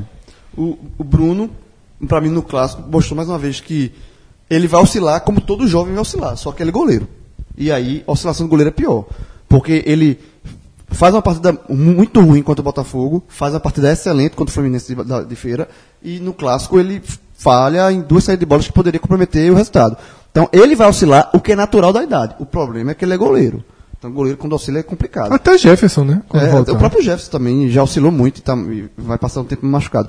É, eu não sei como está o Luiz Carlos. Eu acho que se o Luiz Carlos, muita gente é, que acompanhava o esporte na época, então, que- de treinos, disse que ele era muito bom de treino, assim, ele, ele é um goleiro interessante. Ele foi indicado pelo preparador de goleiro do Náutico. A indicação veio do preparador de goleiros. Não sei. Mas acho que essa a questão do goleiro fica na dúvida aí. Eu não sei. Se o Luiz Carlos mostrar nos treinos que está com ritmo de jogo ok, isso aqui, talvez Essa, essa é uma das frases, essa é uma das frases que eu mais gosto do- da, da, da crônica esportiva, sabia? Qual? Falar do treino. No treino. É. Porra, isso, isso joga o cara. Isso joga. joga é, quem quer que seja, seu interlocutor, joga o cara pra dentro do treino, pô. Joga o cara pra dentro do treino. Você, você- porque eu acho que, que essa coisa do treino é, é uma parada muito romântica para torcedor ainda, sabe?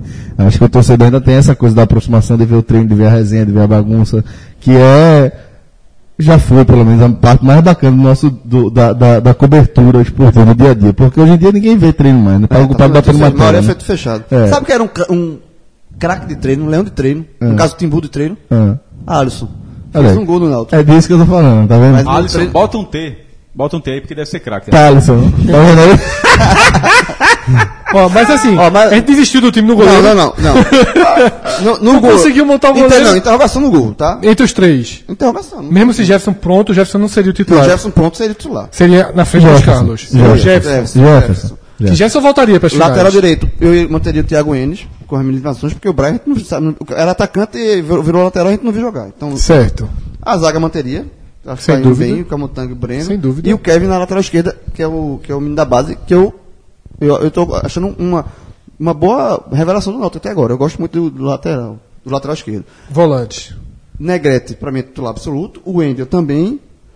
Eu iria de três volantes com Josa. O Wallace Alberto, Pernambucano. então, meu Deus do céu. O Wallace Pernambucano, como recuado de formação. Fernandinho para flutuar. E Ortigosa. o Ortigosa no ataque. Seria esse meu, mas se ele quiser. Medina perde, perde a vaga. Medina é verdade. Mas Perde o quiser- gol, mas na vaga. se você quiser meter, meter- manter o esquema, você pode botar Medina e Fernandinho com o Ortigosa, o Wallace Pernambucano recuado, aí você sacrifica Josa, ou Negrete, hum, seria Josa, e colocaria o Wendel. Mas eu iria de três Meu volantes. time, meu time é, é o primeiro que João armou. Eu só tenho dúvida se eu ficaria, se eu não voltaria pro Medina pra jogar na dele, né? Ele pode jogar, Medina lateral, né? É, brigar É, aí é pela. porque, é porque eu, eu tô gostando do menino. É, Da- minha, da minha dúvida seria essa. Eu iria de três volantes com certeza, pelo perfil dos jogadores do Náutico, pela, pela, pela melhor forma com que o Náutico está jogando esse ano. Eu iria com três volantes. Minha, minha posição de dúvida seria entre entre E interessante como o Náutico Kevin já tem uma cara, né? A gente já vê uma cara, principalmente colocando opções, esses novos, colocando essas peças. novos. O que era o Náutico a... A gente O que é que muda- precisa o que é que muda? Mês a gente precisa ver sobretudo Ortigosa, tá?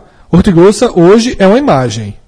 É uma Verdade. lembrança, é um Sim, nome. totalmente. o Então- Wendel não. O Wendel não me preocupa. O Não, Wendel de terminou jogando a. Série A. O Wendel vai ser titular Mas e mesmo, gol. Fred, que Ortigoso O Wendel vai ser dono do venha mal, É.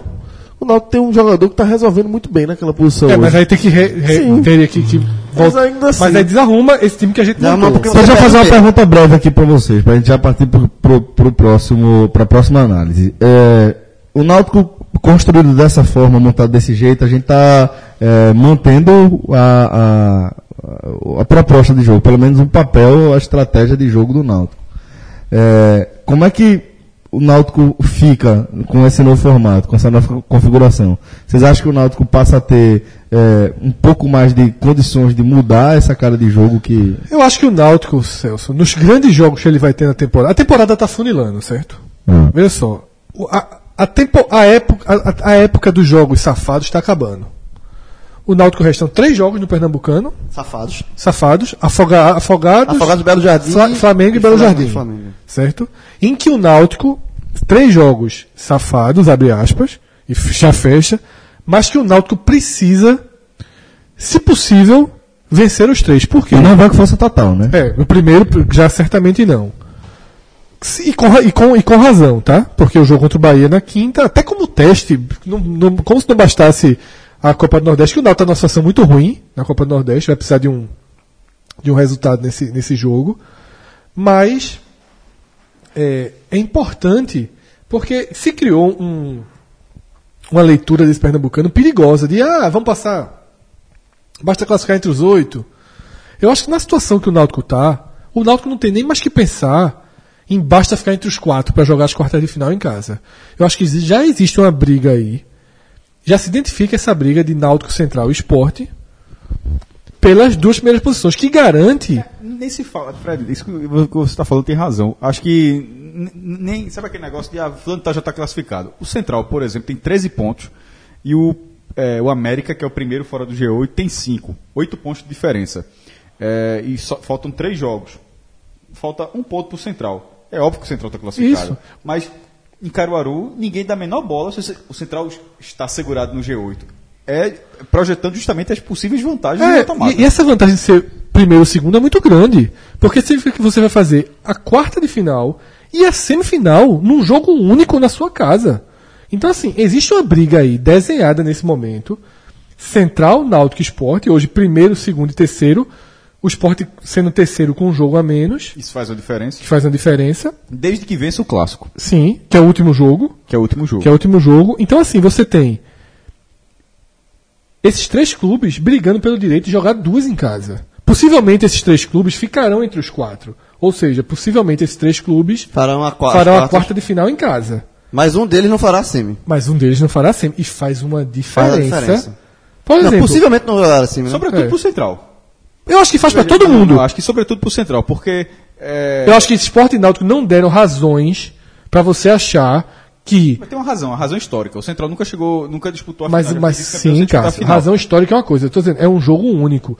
Sport e Náutico não deram razões para acreditar que num jogo único no Lacerdão ganham. Mas bota 8 mil pessoas no tobogã. Tem uma atmosfera diferente. Mas o gramado é horrível. O Central não terá essa atmos- atmosfera. Se for o contrário, é, se for Náutico e Central na arena, vai ter 300, 500 torcedores do Central. Sim, por isso que é uma- importantíssimo. Não, sim, mas eu acho que sobretudo, isso que foi isso que eu quis dizer isso, sobretudo para o Central. Se na, na, no escolha ou morre, a maior diferença de decidir em casa é para o Central. Sim, mas, mas um deles vai acabar. Se o Central ficar em segundo ou primeiro, um deles vai acabar. ou Sport não- um deles vai pegar ou o Sport ou o se vamos supor, o Náutico ficou em terceiro. Vai pegar ou o Central ou o Sport fora. Porra, num campeonato aberto como esse se desenhou, depois da implosão do esporte, é um. eu- acho que o Náutico tem que começar. Essa semana é justificável pra mim colocar o reserva contra o totalmente Afogados justificável. totalmente e o titular contra o Bahia. Se perder do Bahia e houver uma outra semana Aí já. Não, entre Copa do Nordeste e Estadual, Ah, eu já inverteria. Para a Copa do Brasil, Então- obviamente não. Não, a Copa do Brasil é o jogo mais importante pro Náutico que Lógico, existe. lógico. Quando definir lá. Mas é, eu concordo com o Fred aí. Se, pronto, o jogo do Náutico, porque na, na Copa do, do Nordeste, o Náutico só se classifica se o Bahia ficar fora. Porque o Botafogo já tem nove pontos em três jogos. vai pegar o Altos de Vai novo. pegar o outro de novo, o Botafogo tá dentro. Não, não, não- não tem lógica o Botafogo ficar fora. Então, assim, pro Náutico ficar, entrar, ele vai ter que tirar o Bahia. Pra ele tirar o Bahia, ele vai ter que passar o Bahia. É, é, o Náutico tá com um ponto, o Bahia tá com Três. três. Dois só são dois pontos a Ele vai ter diferença. é, então, ele vai ter que passar o Bahia. O que significa passar o Bahia? Se ele empata em Salvador e vence na, no jogo de volta na Arena, já passou o Bahia. Isso. E aí ele vai ter que fazer o, o, o, o mando dele de novo contra o Botafogo e vencer o Altos é, é, lá em, no Piauí. Então, assim, esses não jogos. pode perder em Salvador. É. Não pode perder Não é pode perder em. Salvador. O jogo, o jogo do Náutico em Salvador, até o empate, É bom. É é, bom. bom. Porque o Náutico é como se fosse mata-mata Náutico e Bahia. É, é isso que o meu raciocínio é esse. É Como isso o Náutico, mesmo, o Náutico tá. É. tá disputando a vaga com o Bahia, se o Náutico empata, é como se fosse a Copa do Brasil. É o mata-mata, Empatou- bota o empatou em Bahia, o Salvador, Bahia ganhou- com, com direito de dois empates. É, empatou em Salvador, ganhou no Recife, não passou, passou à frente do Bahia e aí é só manter. Ou ao contrário, se o Náutico ganha em, Fortale- em, em Salvador, o Náutico dá o direito, entre aspas, de poder até empatar no jogo de volta do Recife. A, missão do Náutico é voltar desses dois confrontos na frente do Bahia. Caso contrário, ou seja, o que significa? Caso ele Náutico perder um desses dois jogos, já teve aí eu concordo com o Fred, larga a Copa do Nordeste e vai ter que priorizar o Pernambucano para ficar nas duas primeiras vagas. E aí, João, eu tava olhando, observando aqui os calendários. Na verdade, como a Copa do Nordeste está tão espaçada, o jogo de volta, entre aspas, Náutico e Bahia, só é no dia 10 de março. 10 de março já vai ter acabado A- a primeira fase A primeira fase vai estar batendo, possivelmente, já com a quarta de final. Que está marcada para 11 de março. Vai ter que, inclusive, fazer algum encaixe aí de data. É o último, o jogo de volta, Náutico Bahia. Não, já é o quarto jogo. Tre- Terceiro e depois já é, o quarto. Já é o quarto. É bom. Agora sim, vai ter que, vai ter que então ver, porque na verdade, nesse momento, estaria no sábado, Bahia e Na- Náutico e Bahia, e no domingo já a quarta de final. Vai ter algum ajuste aí, mas no máximo vai para segunda ou terça. É. Ou seja, aí já fica É perigoso. complicado, é porque a maratona do Náutico é pesada. É, já pode, já pode acontecer. Certa vez só, se Náutico não ganhar do Bahia, ou não empatar com o Bahia, já é um dilema difícil. Já acho que já é um caso aí. É, se- pra- se- mesmo, não- que ele, mesmo que ele empate com o Bahia, tem que botar o titular nos dois, que ele não vai botar o reserva na quarta de final Não vai. do Pernambucano. E, e Não aí, pode, né? é, vai ter que ajeitar esse calendário aí, mas aí guarda esse problema. Porque, detalhe, o Náutico, Santa Cruz e Sport estão cheios de quarta-feira. O Náutico, as quartas-feiras, as semanas livres que tem, vão ser preenchidas, porque agora é de volta o jogo com o Cuiabá ou Aparecidense na Copa do Brasil. Então o Náutico vai A ter maratona, que... do, a maratona do Náutico de jogos do Náutico é pesada. É até- pesada, vai ficar pesada. Já a situação do, do Santa, ela acaba sendo diferente, né? O Santa já não tem muito como, como ficar mirando é, as vantagens das duas primeiras colocações, não, né? Ah, matematicamente ainda dá, mas na prática o Santa já, já começa a mirar outra ficou coisa. pra Nesse momento seria Santa Esporte. Aliás, Esporte Santa nas quartas de final. É, O Santa é sexto, né, É, nesse o momento. Sport é terceiro.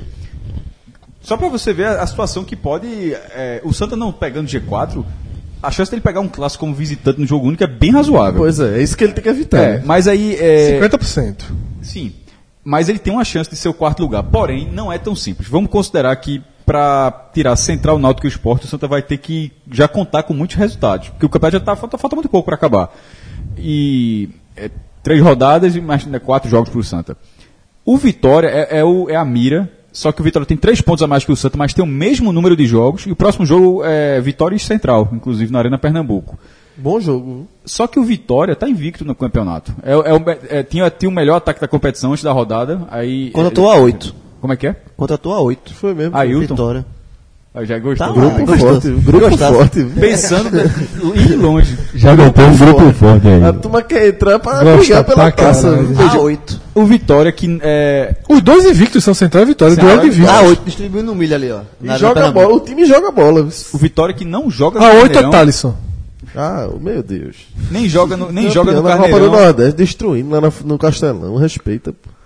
Nem joga no, Castel, no, no Carneirão e nem vai jogar no Carneirão. Assim, o Vitória vai, arena, da, comp- é, vai jogar até o final da competição na arena. É, veja, é que você, você fica suscetível a dizer que o Santa vai pegar essa quarta colocação. Só que as atuações que o Vitória teve na competição não deixam essa missão tão fácil. São melhores que os do Santa. Primeiro, o saldo, o saldo é melhor. É, o Santos tem um saldo negativo hoje, ter- teria que tirar cinco gols de saldo e eles os dois times têm muitos empates, então realmente teria, seria no número de vitórias. Se o Santa ganha e o Vitória perde, tem que tirar cinco, cinco gols de saldo. Ou seja, o Vitória não está. O Vi- Vitória está basicamente por duas rodadas. Embora a matemática diga uma rodada, na prática são duas. Considerando que esse time só tem quatro. Veja, o Santa pode chegar em quarto lugar, mas não é tão simples. E a gente está considerando que ele vai ter que. é, vai ter que ganhar do esporte na ilha. Porque se ele não ganha o clássico na ilha, É, ele tem dois jogos em casa e dois fora. Ele pega Flamengo Ele e tem Arco dois Verde. jogos mais tranquilos aí. Não, Ele- vê só, veja, depois do Flamengo por e exemplo, Arco Verde. Por exemplo, próxima rodada ele- ele vai jogar contra o Flamengo Esse é duro. depois Da rodada. da- não, veja, não, da próxima rodada. Isso, Ele é. vai jogar a próxima rodada contra, contra o Pesqueira no Arruda É. pela, pela oitava rodada, não, pela nona rodada e só depois de jogar a nona rodada Ele joga vai pela a oitava. E ele depois, eu acho que tem Belo Jardim em casa também. Belo né? Jardim em casa, Pesqueiro e Belo Jardim em casa são os jogos que ele. Pronto, ah, então o Santa chegaria, vamos lá, a 13 pontos. O jogo do Flamengo, é, o. Flamengo não ganhou ninguém. Porém, o Flamengo também não perde muito, não. Ele É quatro. É, é um, é um- é um time, é um time chato e é um time que, nesse momento, a gente olha a classificação, é muito louco isso. O Flamengo está na zona de rebaixamento com 4 pontos. Ele está A um ponto da vaga. ponto. Na verdade, não é um ponto, porque se, for, se, ele, empatar um jogo, ele ficaria com cinco empates e o, time de cima tem uma vitória. Ele está a dois pontos na prática, né? Ele está a um ponto de distância, mas um ponto, Dois na prática. um ponto não é suficiente. Ele está a dois pontos de entrar na. de, de se classificar as quartas. E, e considerando, lembrando que o Flamengo, que é a maior renda da competição até agora, 173, 173 mil reais, aquele Flamengo Esporte, o Flamengo tende a fazer um cenário semelhante àquele Contra o Santa. contra o Santa. Ter, de ser um outro jogo do ano lá em, em Arco Verde. Se esse jogo é empate, significa que, ó, vamos lá, o Santa ganhou 2, subiu para 13, empatou 14. O Vitória, se ganhar dois jogos, é, se, o- se o Vitória ganhar um, empata um, já passou o A turma Santa. tá falando torcer por quem? Pro Santos. Não, Ele já tá fazendo não, torcer por tá quem falando tá passando a quarta vez. Não, não, mas é porque é um Não, cenário. que é um cenário o Santa Cruz chegou, não, né? não, porque não é classificação, a classificação tá lá. Mas é como o Fred falou. Só, É porque, não é, o campeonato ficou pernambucano claro, entrou- ficou claro, meu irmão, ser quarto e ser quinto nesse Não, é pernambucano é, uma muito diferença grande, muito É muito grande.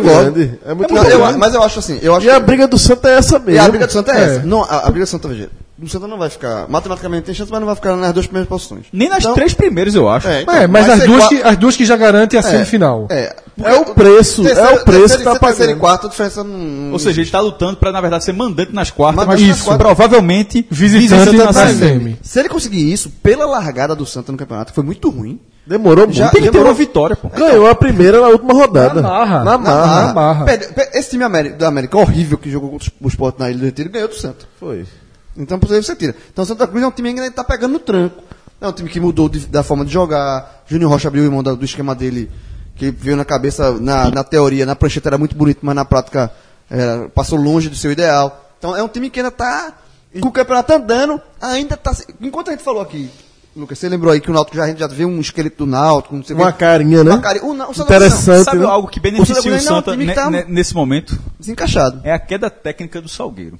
O, o, Sal- o Salgueiro, já Dimitri Paulo, levou, três, se eu não me engano, três goleadas seguidas. total, né? Total. Embora o pior Salgueiro dos últimos anos. embora esteja na zona de classificação, só que ele está numa curva muito descendente. É o pior dos últimos anos. Porque o, porque o Salgueiro clássico fecharia o G4. Sim. O, o, Salgueiro, o Salgueiro clássico aqui já fechava, fechava esse G4. O Salgueiro que tá jogando, o Salgueiro que tá jogando lá em Frente Santana.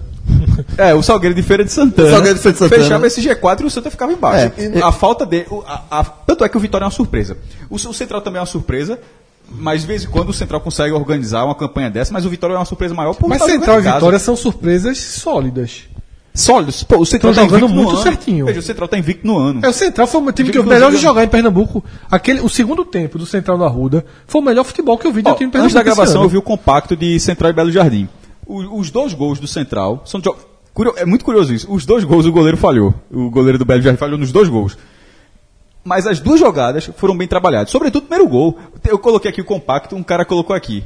Com um minuto, o cara escreveu assim, é, com 1 minuto e 37, o compacto em 6 minutos, com 1 minuto e 37, deu pra notar que o Central tem o melhor futebol de Pernambuco, que é justamente na hora do gol. O primeiro gol do Central é uma jogada trabalhada. E naquele gramado dele conseguir fazer jogada trabalhada. Prof- professor, Professor Mauro. Professor Mauro. Professor campeão pernambucano há 20 Júnior anos. Rocha não abre o olho, não. É, E, eu- não, e- e- e outra, é o que a gente sempre fala de ter uma espinha dorsal. O Central já tem.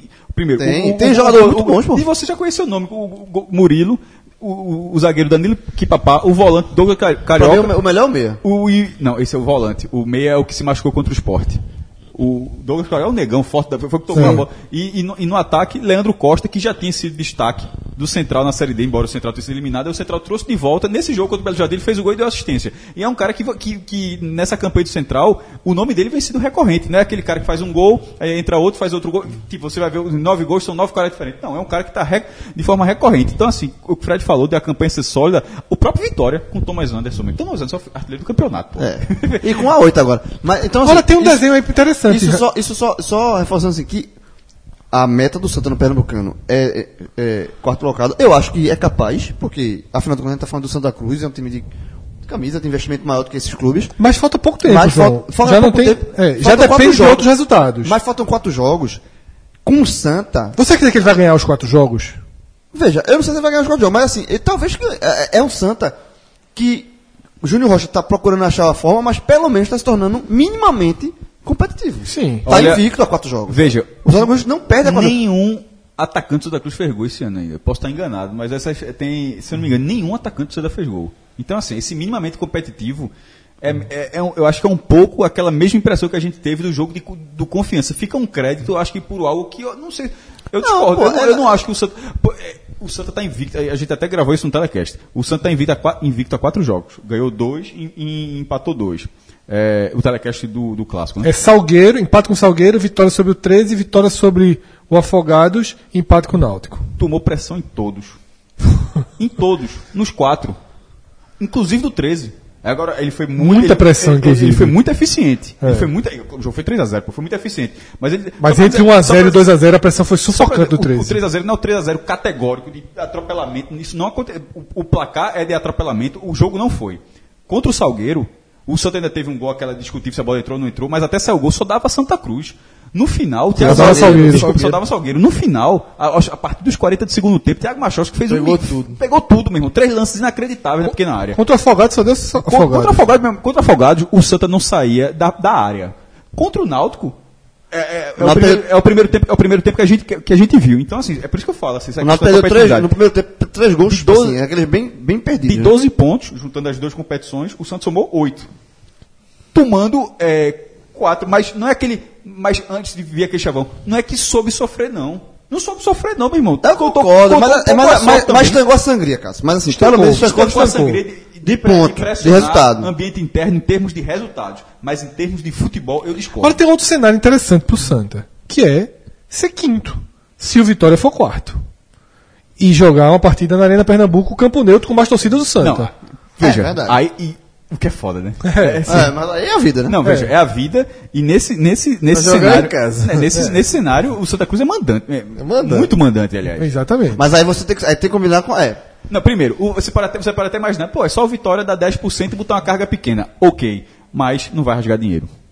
O- se, se o Santa levar 15 mil pessoas, o Vitória vai dar, toma aí 15 mil ingressos. Ou seja, 15 mil em Pernambuco não existe esse público, mas 8, 10 Não, mil. Isso aqui dá um exemplo é. assim que. Porque você pode. Você, você tem como controlar. Você tem como dizer, ó, Sim, Santa, tem. Ó, a carga é só 5 mil, desculpa, 500 aí pra tu. Mas assim, é, mas não, isso não vai Nem a. Arena vai deixar, Ninguém vai ter vai, pressão. ninguém vai rasgar esse É. dinheiro. Bem, o Vitória sendo o Vitória sendo quarto e o Santa sendo o quinto também é muita cagada. Ah, porém, Pior que não. Não, é o desenho. não, é não, possível. eu ainda falei o porém, possível. eu ainda falei o porém. Porém, Pra mim é o desenho mais possível hoje. Também. ou. Ou invertido. Não. Ou os Ou quatro. o quarto lugar são afogados. O Afogados está um ponto atrás do Vitória. É, vai ter que ter essa briga aí, mas o cenário bem. Mas o Vitória, o Vitória, a gente falou aqui, o Vitória tá dando Não, bola. só tô dizendo, veja, É. se for, veja, se o Vitória. Qualquer time do interior que seja o quarto Sabe um que colocado, pode- exceção feita ao Vitória, porque qualquer outro vai jogar em casa. É Isso, é. O- Não, o Belo Jardim não. O Belo Jardim jogaria em Caruaru. Caruaru. Então seria vantagem. Mas Belo, Jar- Belo Jardim é o Lanterna. É. tá mais difícil. Mas assim, no, tá no cenário atual do Vitória, é foda. O Santa joga É. de mandante. Jogaria de mandante. Aí é Agora, aí é um jogo que vai ser muito importante para definir isso é esse jogo do Náutico. Que vai entrar com o time reserva contra o Afogados. Ó, Afogados- terça. Tô afogado na briga. O Afogados, É. nos últimos três jogos, ele, ele venceu dois, e o do meio, que é a derrota, é a derrota pro Santa. Que foi Não, ele- doída pros Então, caras. ele- mas ele ganhou fora do Flamengo, veio pro Santa, perdeu do Santa, jogou agora como mandante de novo, ganhou de novo. Então, assim, o é, se a gente tá falando da quest- a questão do Náutico, o Afogados trabalha esse empate valendo contra o Náutico. O afogado que é professor Pedro Manta, né? Agora, se, se no. Recorrente. Professor Os Paulo- personagens a gente tem que estar sempre O pontuando. professor Paulo Júnior caiu lá em Salgueiro. Caiu lá, né? mas Mas Paulo Júnior tem um, é professor? professor, cai- mas, amigo, É, também, é, já tem um, já tem. Não é do mesmo. Não é do mesmo patamar. né? Adelmo, Pedro Adelmo Mano. Soares. É, de- é professor de religião, né? Que o cara chama professor. Não, Não, o-. O, cara, o Pedro Manda foi foda. Eu tava, Educação física. eu fui pro jogo. é né? educação física de respeito. Esporte é afogado. Como esse campeonato, aí eu olho nas sociais. Tu foi. De costas. Eu dando orientação de costas ali. Eu, li- eu cheguei pra. Foi relógio não. Quem era que tá? Foi Tito. Teu cunhado. É. Tava lá. teu- Isso é Pedro Manta, né? Mas de costas o cara reconhece. Ah. Isso é Pedro. É, é, é Pedro quando eu vi era ele. Agora, o, o clássico do clássico professor é professor Charles. Eu sou Charles. Galera, é o É seguinte. lacinha do show. Se no, Ah, se não podia ir para ainda ver esse joguinho. Qual? Vitória Central, jogo Animado. bom. Esse Jogo demais. Eu acho, acho que a Seguinte, galera, se no Pernambucano a situação do Santa tá meio enrolada aí, a gente tá fazendo conta como é que o Santa pode se dar bem nesse Pernambucano, é, a gente não pode dizer a mesma coisa do Nordestão, né? No Nordestão Santa é vice-líder do, do grupo A, tem, vai inclusive enfrentar o líder, o CRB, né? Na dois jogos, né? Tem dois jogos aí, e a situação do, do, do Santa na- no Nordestão, Fred, tá bem encaminhada até pro grupo, né? Dá pra, pra dizer? Celso, eu acho que tudo se desenha, tudo se desenha para um jogo decisivo na última rodada entre Santa Cruz e Confiança no Arruda. É impossível dizer se o Confiança teria uma vantagem, se o Santa terá uma vantagem, tivemos duas rodadas, né? mas que é um ótimo cenário, certo? Daqui a, esse jogo daqui a 200 anos, porque a Copa do Nordeste é fatiada. Esse, é- a Copa do Nordeste, a última rodada é no dia 20. é, esse jogo seria É no bizarro. dia 29 de março, tá? Puta merda. É, então o Campeonato Pernambucano já estaria nas últimas. Já estaria afunilando. O Santa teria esse, esse, essa última rodada aí contra o Confiança. Agora, se ele ganha do 13 na terça, ele começa. atenção não, CRB. do, desculpa, do CRB na terça, ele começa a, a ter chance de brigar pela primeira posição do grupo. Tem, mas é, é jogo chato. É, não, veja só, o jogo- CRB. CRB hoje- é né? O hoje é um dos melhores. É um dos, É. é um dos times com melhor. Se a gente fosse fazer aquele power ranking, é, Sim. incluindo time de o- Alagoas? o- os times de Alagoas, talvez o CRB seja o primeiro lugar do power ranking. Porque o power ranking não, não analisa O, o, o- o- a potencialidade de confronto direto, sim, né? tipo, o, o- que ele está conseguindo, com o que ele joga, com o objetivo do É ano o dele. melhor de cada um, né? Ele chegou no Rio Grande do Sul e se classificou, meu amigo, na Copa do, na Copa do Brasil, em cima do Novo Hamburgo, que não é fácil, não. É, Eu acho que esse jogo do Santa Cruz do CRB é um teste pesado pro Santa, pra esse Santa. Acima do que o Santa vai enfrentar no ano. Né, É um teste pro Santa.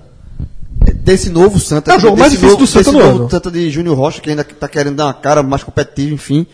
Esse é um teste rochedo. Porque se o Santa Cruz ganha desse. desse, desse é, aí entra a questão de Cássio. Mas, mas se levar pressão, mas se ganhou, é a luz do caminho ali que o Santa Cruz tem que seguir. Que tá dando certo. Sabe que é, é, é- é a mudança de sistema de jogo, mas que pegou. Mas que nos jogos mais cascudos aí, de uma forma ou de outra, tá dando resultado. Então, é um teste interessante. esse- porque o é um jogo, Cruz- é um jogo complicadíssimo. A impressão foi tão ruim naquela eliminação pro Fluminense de feira. Foi péssima a impressão naquele dia. Que, por mais que aí, concordo com o Cássio, tá devendo muito futebol, muito mesmo. Ah, mas é isso todo mundo concorda. Mas, assim, evoluiu minimamente. Também. Porque aquele jogo foi horrível. Aquele jogo foi quando ele decidiu mudar esquema e mudar da água pro vinho. E você viu algum. E deu resultado. Na prática deu É, resultado. mas esse negócio tá Agora, falta isso que o João está dizendo. Falta uma vitória convincente. Pegar um CRB, por exemplo, e ser que testado. foi o que eu falei no clássico. Mas Né? veja só, vamos ser justos. Que foi o também. que eu falei antes Peraí, no clássico. o no clássico eu falei aqui no podcast passado. Que o clássico, clássico seria um grande teste, Era né? muito melhor pro Santos, muito mais importante do sistema de confiança. De, porque se você ganha o clássico, dá uma moral Corpava, né? Deixa eu dar- Náutico tá todo mundo falando É. bem, eu falo que o Santos Deixa eu não dar uma situada aqui, que eu acho Mas que não é melhorar aqui o peso da balança. Eu acho que o clássico era um grande teste pro Santa. Foi. CRB e Santa tá acima do nível do Santa. Mas hoje, é um hoje o CRB tá acima B, do nível pô. do Santa. Tem que- Pô, é o Mas é de Série um B grande contra o teste. Não, é. C, pô. Assim como Náutico, Investimento Bahia e Náutico não é um divisão. teste pro, pro Náutico. Bahia e Náutico não é um teste pro Náutico. Não, não, é, não. aquele, é aquele teste de Golias, na verdade. É. Mas é um É teste um- bem é um mais. teste Mas, bom. assim, mas é um, um- é- o nível do Bahia é mais elevado que o tem no CRB. Sim. O que eu falo do CRB é o seguinte. Muito mais elevado. Então, mas o que eu falo do CRB é porque o a gente em nenhum momento assim citou. Porque É, a- a- o desnível é maior, Fred. se o Mas- Santa vencer o CRB, vai ser uma super prova, mas ele também não tá obrigado a vencer o CRB, não. Não, não tá. Não, não, Não, obrigado, não, mas não jogar. falando- Eu não tô Vamos ver o que é que o Santa vai poder fazer contra o eu não tô CRB. falando que é obrigado, não. Um jogo duro já seria É, bom. não é pra ganhar, não. Vamos ver o que, é que o time vai jogar. É, o CRB. eu, eu não falei que tá obrigado a ganhar, não. Eu tô falando que, que é um grande teste. É como foi o clássico. O clássico, se o Santa. Por que eu coloquei o clássico mais importante pro Santa? Justamente porque o Santa é o time que precisa de confiança. O pronto, é o time, no é o time que precisa se achar ainda. No Se o clássico- Santa- Se o, o Santa Cruz empata o jogo com o CRB, mas jogando ali, ó, pau a pau, jogando- segurando, pô, mo- passou um, um tiquinho mais de confiança, vai somando. No clássico, apesar do empate, o Santa não passou no teste. Não passou no assim. teste. Passo perfeito. Ele Pô, jogou perfeito. contra o Náutico muito abaixo do que Não mudou a impressão. Não mudou a impressão. Não mudou a impressão. Levou, não ganhou, porque o Náutico perdeu gols, assim, é, de baixa parte. E o gol polêmico. Foi mal, o Santa. Ele fez um gol que estava, enfim, estava impedido, não estava impedido. Foi uma, Segundo- foi uma só- polêmica do, do fim de semana. Só né? para não deixar passar batido, já que, é, embora não tenha para que colocar discussão, um achou, outro achou, eu achei que que estava impedido mesmo, o Fred não. É, Ao mas contrário, porra. Eu achei o Tu achou que não estava impedido. Então, é que eu eu achei o quê? Ótimo. É, mas a, a federação ela divulgou um relatório na noite, na noite de domingo, um balanço. Ela já tinha feito isso no passado em alguns clássicos. É, teve um esporte Santa que foi polêmico e ela, ela publicou nesse. E na avaliação dela, o auxiliar acertou é, perfeitamente. No, o Salve Espínola, Arthur Silva, um torcedor de Santa Cruz, é, no Twitter, questionou, disse, ó, se puder, dá uma olhadinha para Salve Espínola, que é o comentarista de árbitro, ex-árbitro, FIFA e comentarista da ESPN. Particularmente é o que eu mais gosto dos comentaristas E- de arbitragem. Ele é muito desenvolto na, na, na apresentação, lá na ESPN e tal, e ele considerou o lance correto. E na transmissão de Esporte América, é, Adriano Siebra, que foi o convidado pra, de arbitragem, que, que comentou a arbitragem da partida, Segundo Carlyle, ele colocou no Twitter deve tomar o lugar de Wilson Souza, isso, né? mas também considerou. E é o que a gente tinha falado no, no começo da manhã. Quem vai pro Gadilson? Siebra. Siebra. É, a- no final, a discussão é o que cada um acha sobre a participação de Vinícius. Essa- isso, veja, Se resume a isso, no Nin- final das contas. a- a- por- e esse, é, só um, um último um pontinho sobre isso aí. E isso seria um problema do árbitro de- sobre o árbitro de vídeo. Porque o árbitro de vídeo ele tira dúvida se a bola entrou, não entrou, se está no impedimento. Nesse caso. Não é muda muito- nada. Nesse caso, é muito claro, não mudaria que fica, porque não haveria dúvida nenhuma sobre o posicionamento, sobre a bola. Sim. O árbitro de vídeo, nesse momento. O que o árbitro de vídeo faria aí seria o subjetivo.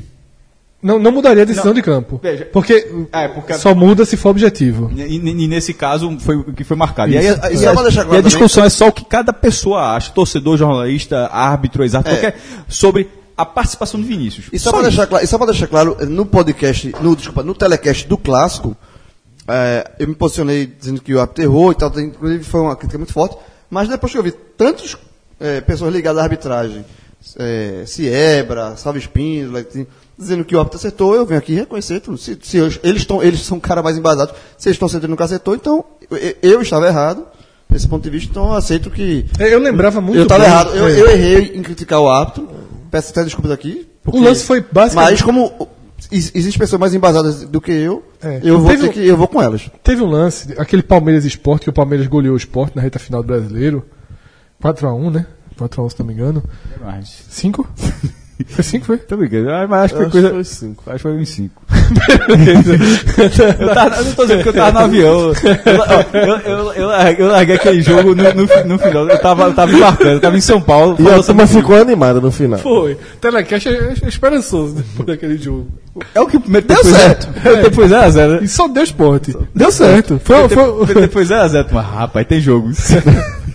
Não, pior não foi não. Pior é tomar 5x1 e o Telecast dizer, rapaz, agora dá. E deu. Deu, faltava três jogos e ganhou os três. Mas voltando pra, pra realidade, naquele dia, é, no, no dia seguinte, na ESPN, Salvo Espino ele explicou muito bem essa regra. Porque ele falou que foi o primeiro gol do Palmeiras estava impedido e o árbitro não deu. E aí ele explica, há uma participação do jogador no lance. Ele Desloca o, o marcador, ele, né? ele, ele, ele, ele- não- porque assim, que usa muito exemplo de pocket, de po, William, por favor. Pocket. Pocket, do, in- no, naquele f- Inter e Luverdense daquela confusão toda. É Daquela o seguinte, confusão. se, se é, Vinícius tivesse sozinho pulado na bola, não tem marcador. Se ele tivesse pulado na bola e não tivesse alcançado a bola como não alcançou, não teria tido uma disputa de bola. Hoje, a regra do impedimento passivo só, só, só é acionada se tiver ou o cara tocar na bola ou tiver uma disputa efetiva pela bola. Se ele saísse caminhando ali tranquilo. Não, aí nada, nada. Só que na hora que ele pula com o marcador, aquele marcador precisa cuidar dele. ainda que a bola estivesse mais alta, não Mas- fosse pro, é, pro mas- marcador cortar, né? Mas os dois participaram do lance. acreditaram que pulando podia acontecer alguma coisa. Concordo. É o que eu tô dizendo. A gente de fora a bola tá voltando mais, ele não ia chegar. Mas por algum motivo o Vinícius achou que pulando ia. ia E, Tá e- só o, errado, o lance foi Vinícius. Ou seja, a fase é tão ruim que o cara tirou o gol do Tirou Santa gol. Gol do Santa. Ele já não tá fazendo nada. um atacante inteligente não participa daquela jogada. É. Não- não- ele foi a formação de Vinícius. Vinícius, é. Então, galera, vamos, va- pra gente fechar aqui o programa redondinho, vamos tentar também eh, dizer qual seria o Santa Cruz ideal do Júnior Rocha pra agora. Que o Santa também tem jogadores pra estrear, né? O Santa é fez bem o, mais difícil. viu? o último pacote um o Leandro volante aí, Salino, né? bom Ao volante. contrário do Náutico, é muito mais fácil no gol. É ma- mais fácil que nesse momento é o, é o goleiro que tá pegando, Mas pegando deixa eu, só, mais em, é, no futebol deixa, eu, deixa eu só dizer o- os caras que estão, os últimos reforços do Santa que vão entrar para essa confusão. Que é o volante Leandro Salino e dois atacantes, Fabinho Alves e Jonathan Bryan, Fabinho Alves já estreou no clássico, inclusive. Isso. No segundo tempo. que é o pacote, o pacote mais recente do Santa, E, jogadores. e- e o Santa ainda espera, segunda-feira, lembrando bizarramente, a Federação encerra as inscrições pernambucano, mas os- quer contratar aí no centroavante. Isso, né? ainda, ainda tem uma chance de dar um último tiro aí. No último tiro. Concordo com o Cássio. Então vamos lá, o goleiro tá é quase bem, bem equalizado, o Santa Cruz. Tem nem o que discutir, né? Isso. Talvez seja a posição de menor dúvida. Deu até um grau você na companhia da Barba. Lateral de... Quem? Machado. Machado. Na companhia da Barba, não, na confraria da Barba. Confraria Não. não. É, é. Se ele fosse pra. Ele não pode fazer essa mistura, não, porque Se ele senão- for pra companhia do show, é bronca. É bronca, foi né? também foi o zagueiro do esporte, Léo Ortiz. Foi? Foi. Então a Ah, turma tá- tá tá trabalhando lá. Em breve aí a gente vai anunciar o, o próximo Confraria do FIFA. do FIFA lá, 18. Aí, Lateral direito é Vitor. Vitor, né? Que esse tem, a, defesa tá montada com Augusto Silva. Dani Moraes. Aí Dani Moraes chegou, a Tá gente chegando. exatamente. Dani Moraes titula. Aí tu escolhe um dos dois pra sair. Pra mim sai Genilson. Só Genilson. Também. É, Augusto Silva e Dani Moraes seria o time ideal. Ávila É, encaixou bem melhorou, na esquerda. melhorou. É, velho. foi Aí de volante, isso. é, volante você tem Jorginho e Luiz Otávio, Luiz Otávio. Boa dupla. que você pode pensar em Leandro Salino fazendo três volantes, como a gente encaixou no Náutico. Com menos qualidade, né? Porque a, a, Já não é muito a cara do Júnior também. Porque a né? entrada, a, entrada, a entrada do Náutico foi especificamente porque entra o Wendel, que é um cara de qualidade de passe. Que seria titular absoluto nesse Santa. Eu acho que quem tá faltando jogar aí é Júnior, Júnior Daniel Sobralença. Esse cara tem que Começar a jogar, né? começar a jogar. É, Porque dá uma dinâmica, pelo menos, ao meio de campo. Arthur sozinho não segura a onda, não. é. Tá Aí, dinâmica Aí esse meio podia de ser, no caso, dois volantes com o Daniel Sobrano, mas que é mais o estilo de, de, de Júnior Rocha, porém é, veja só, é, eu tô difícil. achando, é, não sei fica se muito aberto, sabe assim? Pra encarar. E, e Robinho de um lado e Augusto do outro, ele tá meio que fechando aí, né? É, Já- e, já é um- Robinho, e Robinho, vamos conven- vemos e convenhamos, tá insistindo demais. Eu acho que Robinho não merece toda essa. Tá, tá devendo, velho. O ataque tá mal. Tá. O Augusto Até também tá, pô. também é- É. Mas o Augusto é um cara que eu falei até no, no, no clássico também. Eu- é, tá ligado aquele jogo? Tem o ódio ponto toque, né? E tem o amor ponto doc. Augusto é um cara que eu, eu apoio. Love Porra, não tá jogando nada. Não tá eu- jogando eu- nada. não, foi bem fez um clássico. clássico, exatamente, depois de 200 partidas Eu ruins, sei. foi bem no Mas clássico. é, é um- mas, mas é porque o Robinho não foi bem assim, porra. Eu achei que eu acho que o Robinho faz um ano melhor que o Augusto. Não sei, velho. Bem melhor. Augusto, Eu pra acho mim, melhor só, pra também. mim, Augusto é o pior jogador do Santa dos que jogam. É. Dos que jogam, ele é o pior jogador. No clássico foi direitinho. A partida anterior dele foi horrorosa. De- É, de- de- é porque eu, é, enfim, eu, eu gosto de Augusto. E aí o Eu não sei ataque. por quê. O É at- é por causa do nome. É o nome. E o ataque Vinícius, hoje, mas aí vai brigar ou com os dois que chegaram ou com esse jogador oculto, né? É, esse é provisório, eu acho. Esse é Vinícius não vai provisório, ser- Não, mas hoje, veja. Tem, tem 24 É, horas. hoje Hoje, é. Hoje é. Se não chegasse centroavante que o Júnior Rocha tanto quer, é titular do ataque do Santa Cruz. Vinícius. É, O detalhe, eles, Vinícius, quando chegou, já perdeu essa moral toda, porque ele chegou pra ser o titular. Quando ele Chegou. É porque não tá jogando nada. É. Nada, nada, Não, nada. mas assim, mas é assim, esse jogador que o treinador espera, na verdade era Vinícius. Assim, eles vão ter dar um É, segundo tô tentando tiro. dar um segundo tiro, mas, mas hoje, com o que o Santa Cruz tem de ataque aí, E, e eu essa questão do segundo como titular. Ve- Veja a questão do segundo tiro, como é. O segundo tiro, ele vai ser dado na segunda-feira, porque o prazo acaba na segunda-feira, certo? É. Mas o Santa não tem muita bala. Então, aí, eu acho que é uma discussão internamente dentro do Santa falou, disse, ó, a gente vai gastar esse tiro por causa do prazo do Pernambucano, porque o tiro do Santa precisa ser na Série C. Essa bala que a gente vai dar de forma assodada na, na- Só se tiver um- uma oportunidade boa. Só- então, só por causa da oportunidade, oportuni- oportunidade boa, porque a gente vai gastar um dinheiro só por causa do prazo do Tá Pernambucano. ligado que o Júnior Rocha quer gastar esse tiro, tiro agora, né? Porque se não gastar esse tiro agora, risco de ainda não chegar na Série C. Mas é- aí é- vai sempre aquele planejamento do treinador pensando mais no cargo dele do que o. Mas eu tô falando, não estou falando do treinador. Eu estou falando da direção do Santa. A direção do Santa a gente tem isso aqui para gastar. A gente só tem um dia do Pernambucano. A gente não achou uma peça, a peça, a peça, a, a peça que a gente achou vai ajudar o Pernambucano. Porém, esse gasto, se a gente esperar, a gente vai encontrar coisa melhor até a Série C. porque Mas pode acaba- colocar- Porque acaba o porque, porque, Mas pode ajudar a ganhar esses 450 mil da classificação da Copa do Nordeste, né? Mas, por exemplo, é, mas é isso que eu estou falando. Não necessariamente o, joga, o, prazo que acaba amanhã Não é precisa ser na segunda, é Não, não, verdade, capaz- de- Ele pode chegar, de, o jo- esse jogador da Copa do Nordeste que você falou, pode ser uma oportunidade melhor chegar e que não, que não seja mais suficiente do Pernambucano. É, mas aí também fica pesado pro Santa pagar um cara pra jogar. Não, pesado é gastar dinheiro em jogador ruim. Não, veja só, só pode trazer, concordo, só pode trazer nessa segunda-feira, só assim. Se for pro campeonato do ano todo. Tenho certeza, tenho certeza É, que, e- e que não esse pode cara ser só vai, pra- vai me ajudar. no- no- Veja, é o que é o seria- Não pode ser é o que qualquer é o que, é o que a direção vai tentar. Como é Dani Moraes? Dani Moraes, É diferente. todo é um mundo cara mais não, consolidado. Então, se vier um cara que seja num perfil tipo Dani Moraes, Sim, então. está Tem que, beleza. ser, tem que ser um jogador, um jogador para a temporada. Não pode ser solução de curto prazo. Isso- Esses dois que, que a gente anunciou aqui É. são desconhecidos. Então na categoria surpresa, de fazer alguma Isso. coisa, uma porra. Mas deve ser muito barato. É um jogador muito barato. Então teria que ser um, um atacante perfil Dani Moraes. Um cara que dissesse assim, pronto. os- como os, veja só, os, os jogadores que o Náutico trouxe, você encaixa. Encaixa. Para que o Santa anuncie nessa segunda-feira e seja, e vale a pena, tem que ser num perfil desse. Rapaz, Você olha assim e liga. Se for assim, é surpresa demais. Porque isso não tem Pô, se bala for na nível de agulha. Ortigosa no Santa Cruz nessa Eu não segunda-feira. pedi nível de Pô, pedi é, nível é. Dani Moraes, pô. Não, seguindo o que o João Não, falou. se, se for um tiro desse. desse o, o Santa Cruz não tá com bala na agulha. É tiro, Eu teria que achar um jogador. Seria absolutamente o Santa Cruz hoje. surpresa. Seria. Não, hoje e a carga é só para ter de espoleta.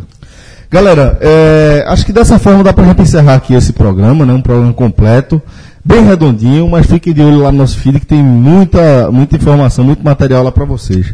Forte abraço a todos, galera. Até a próxima. Valeu! Tchau, tchau.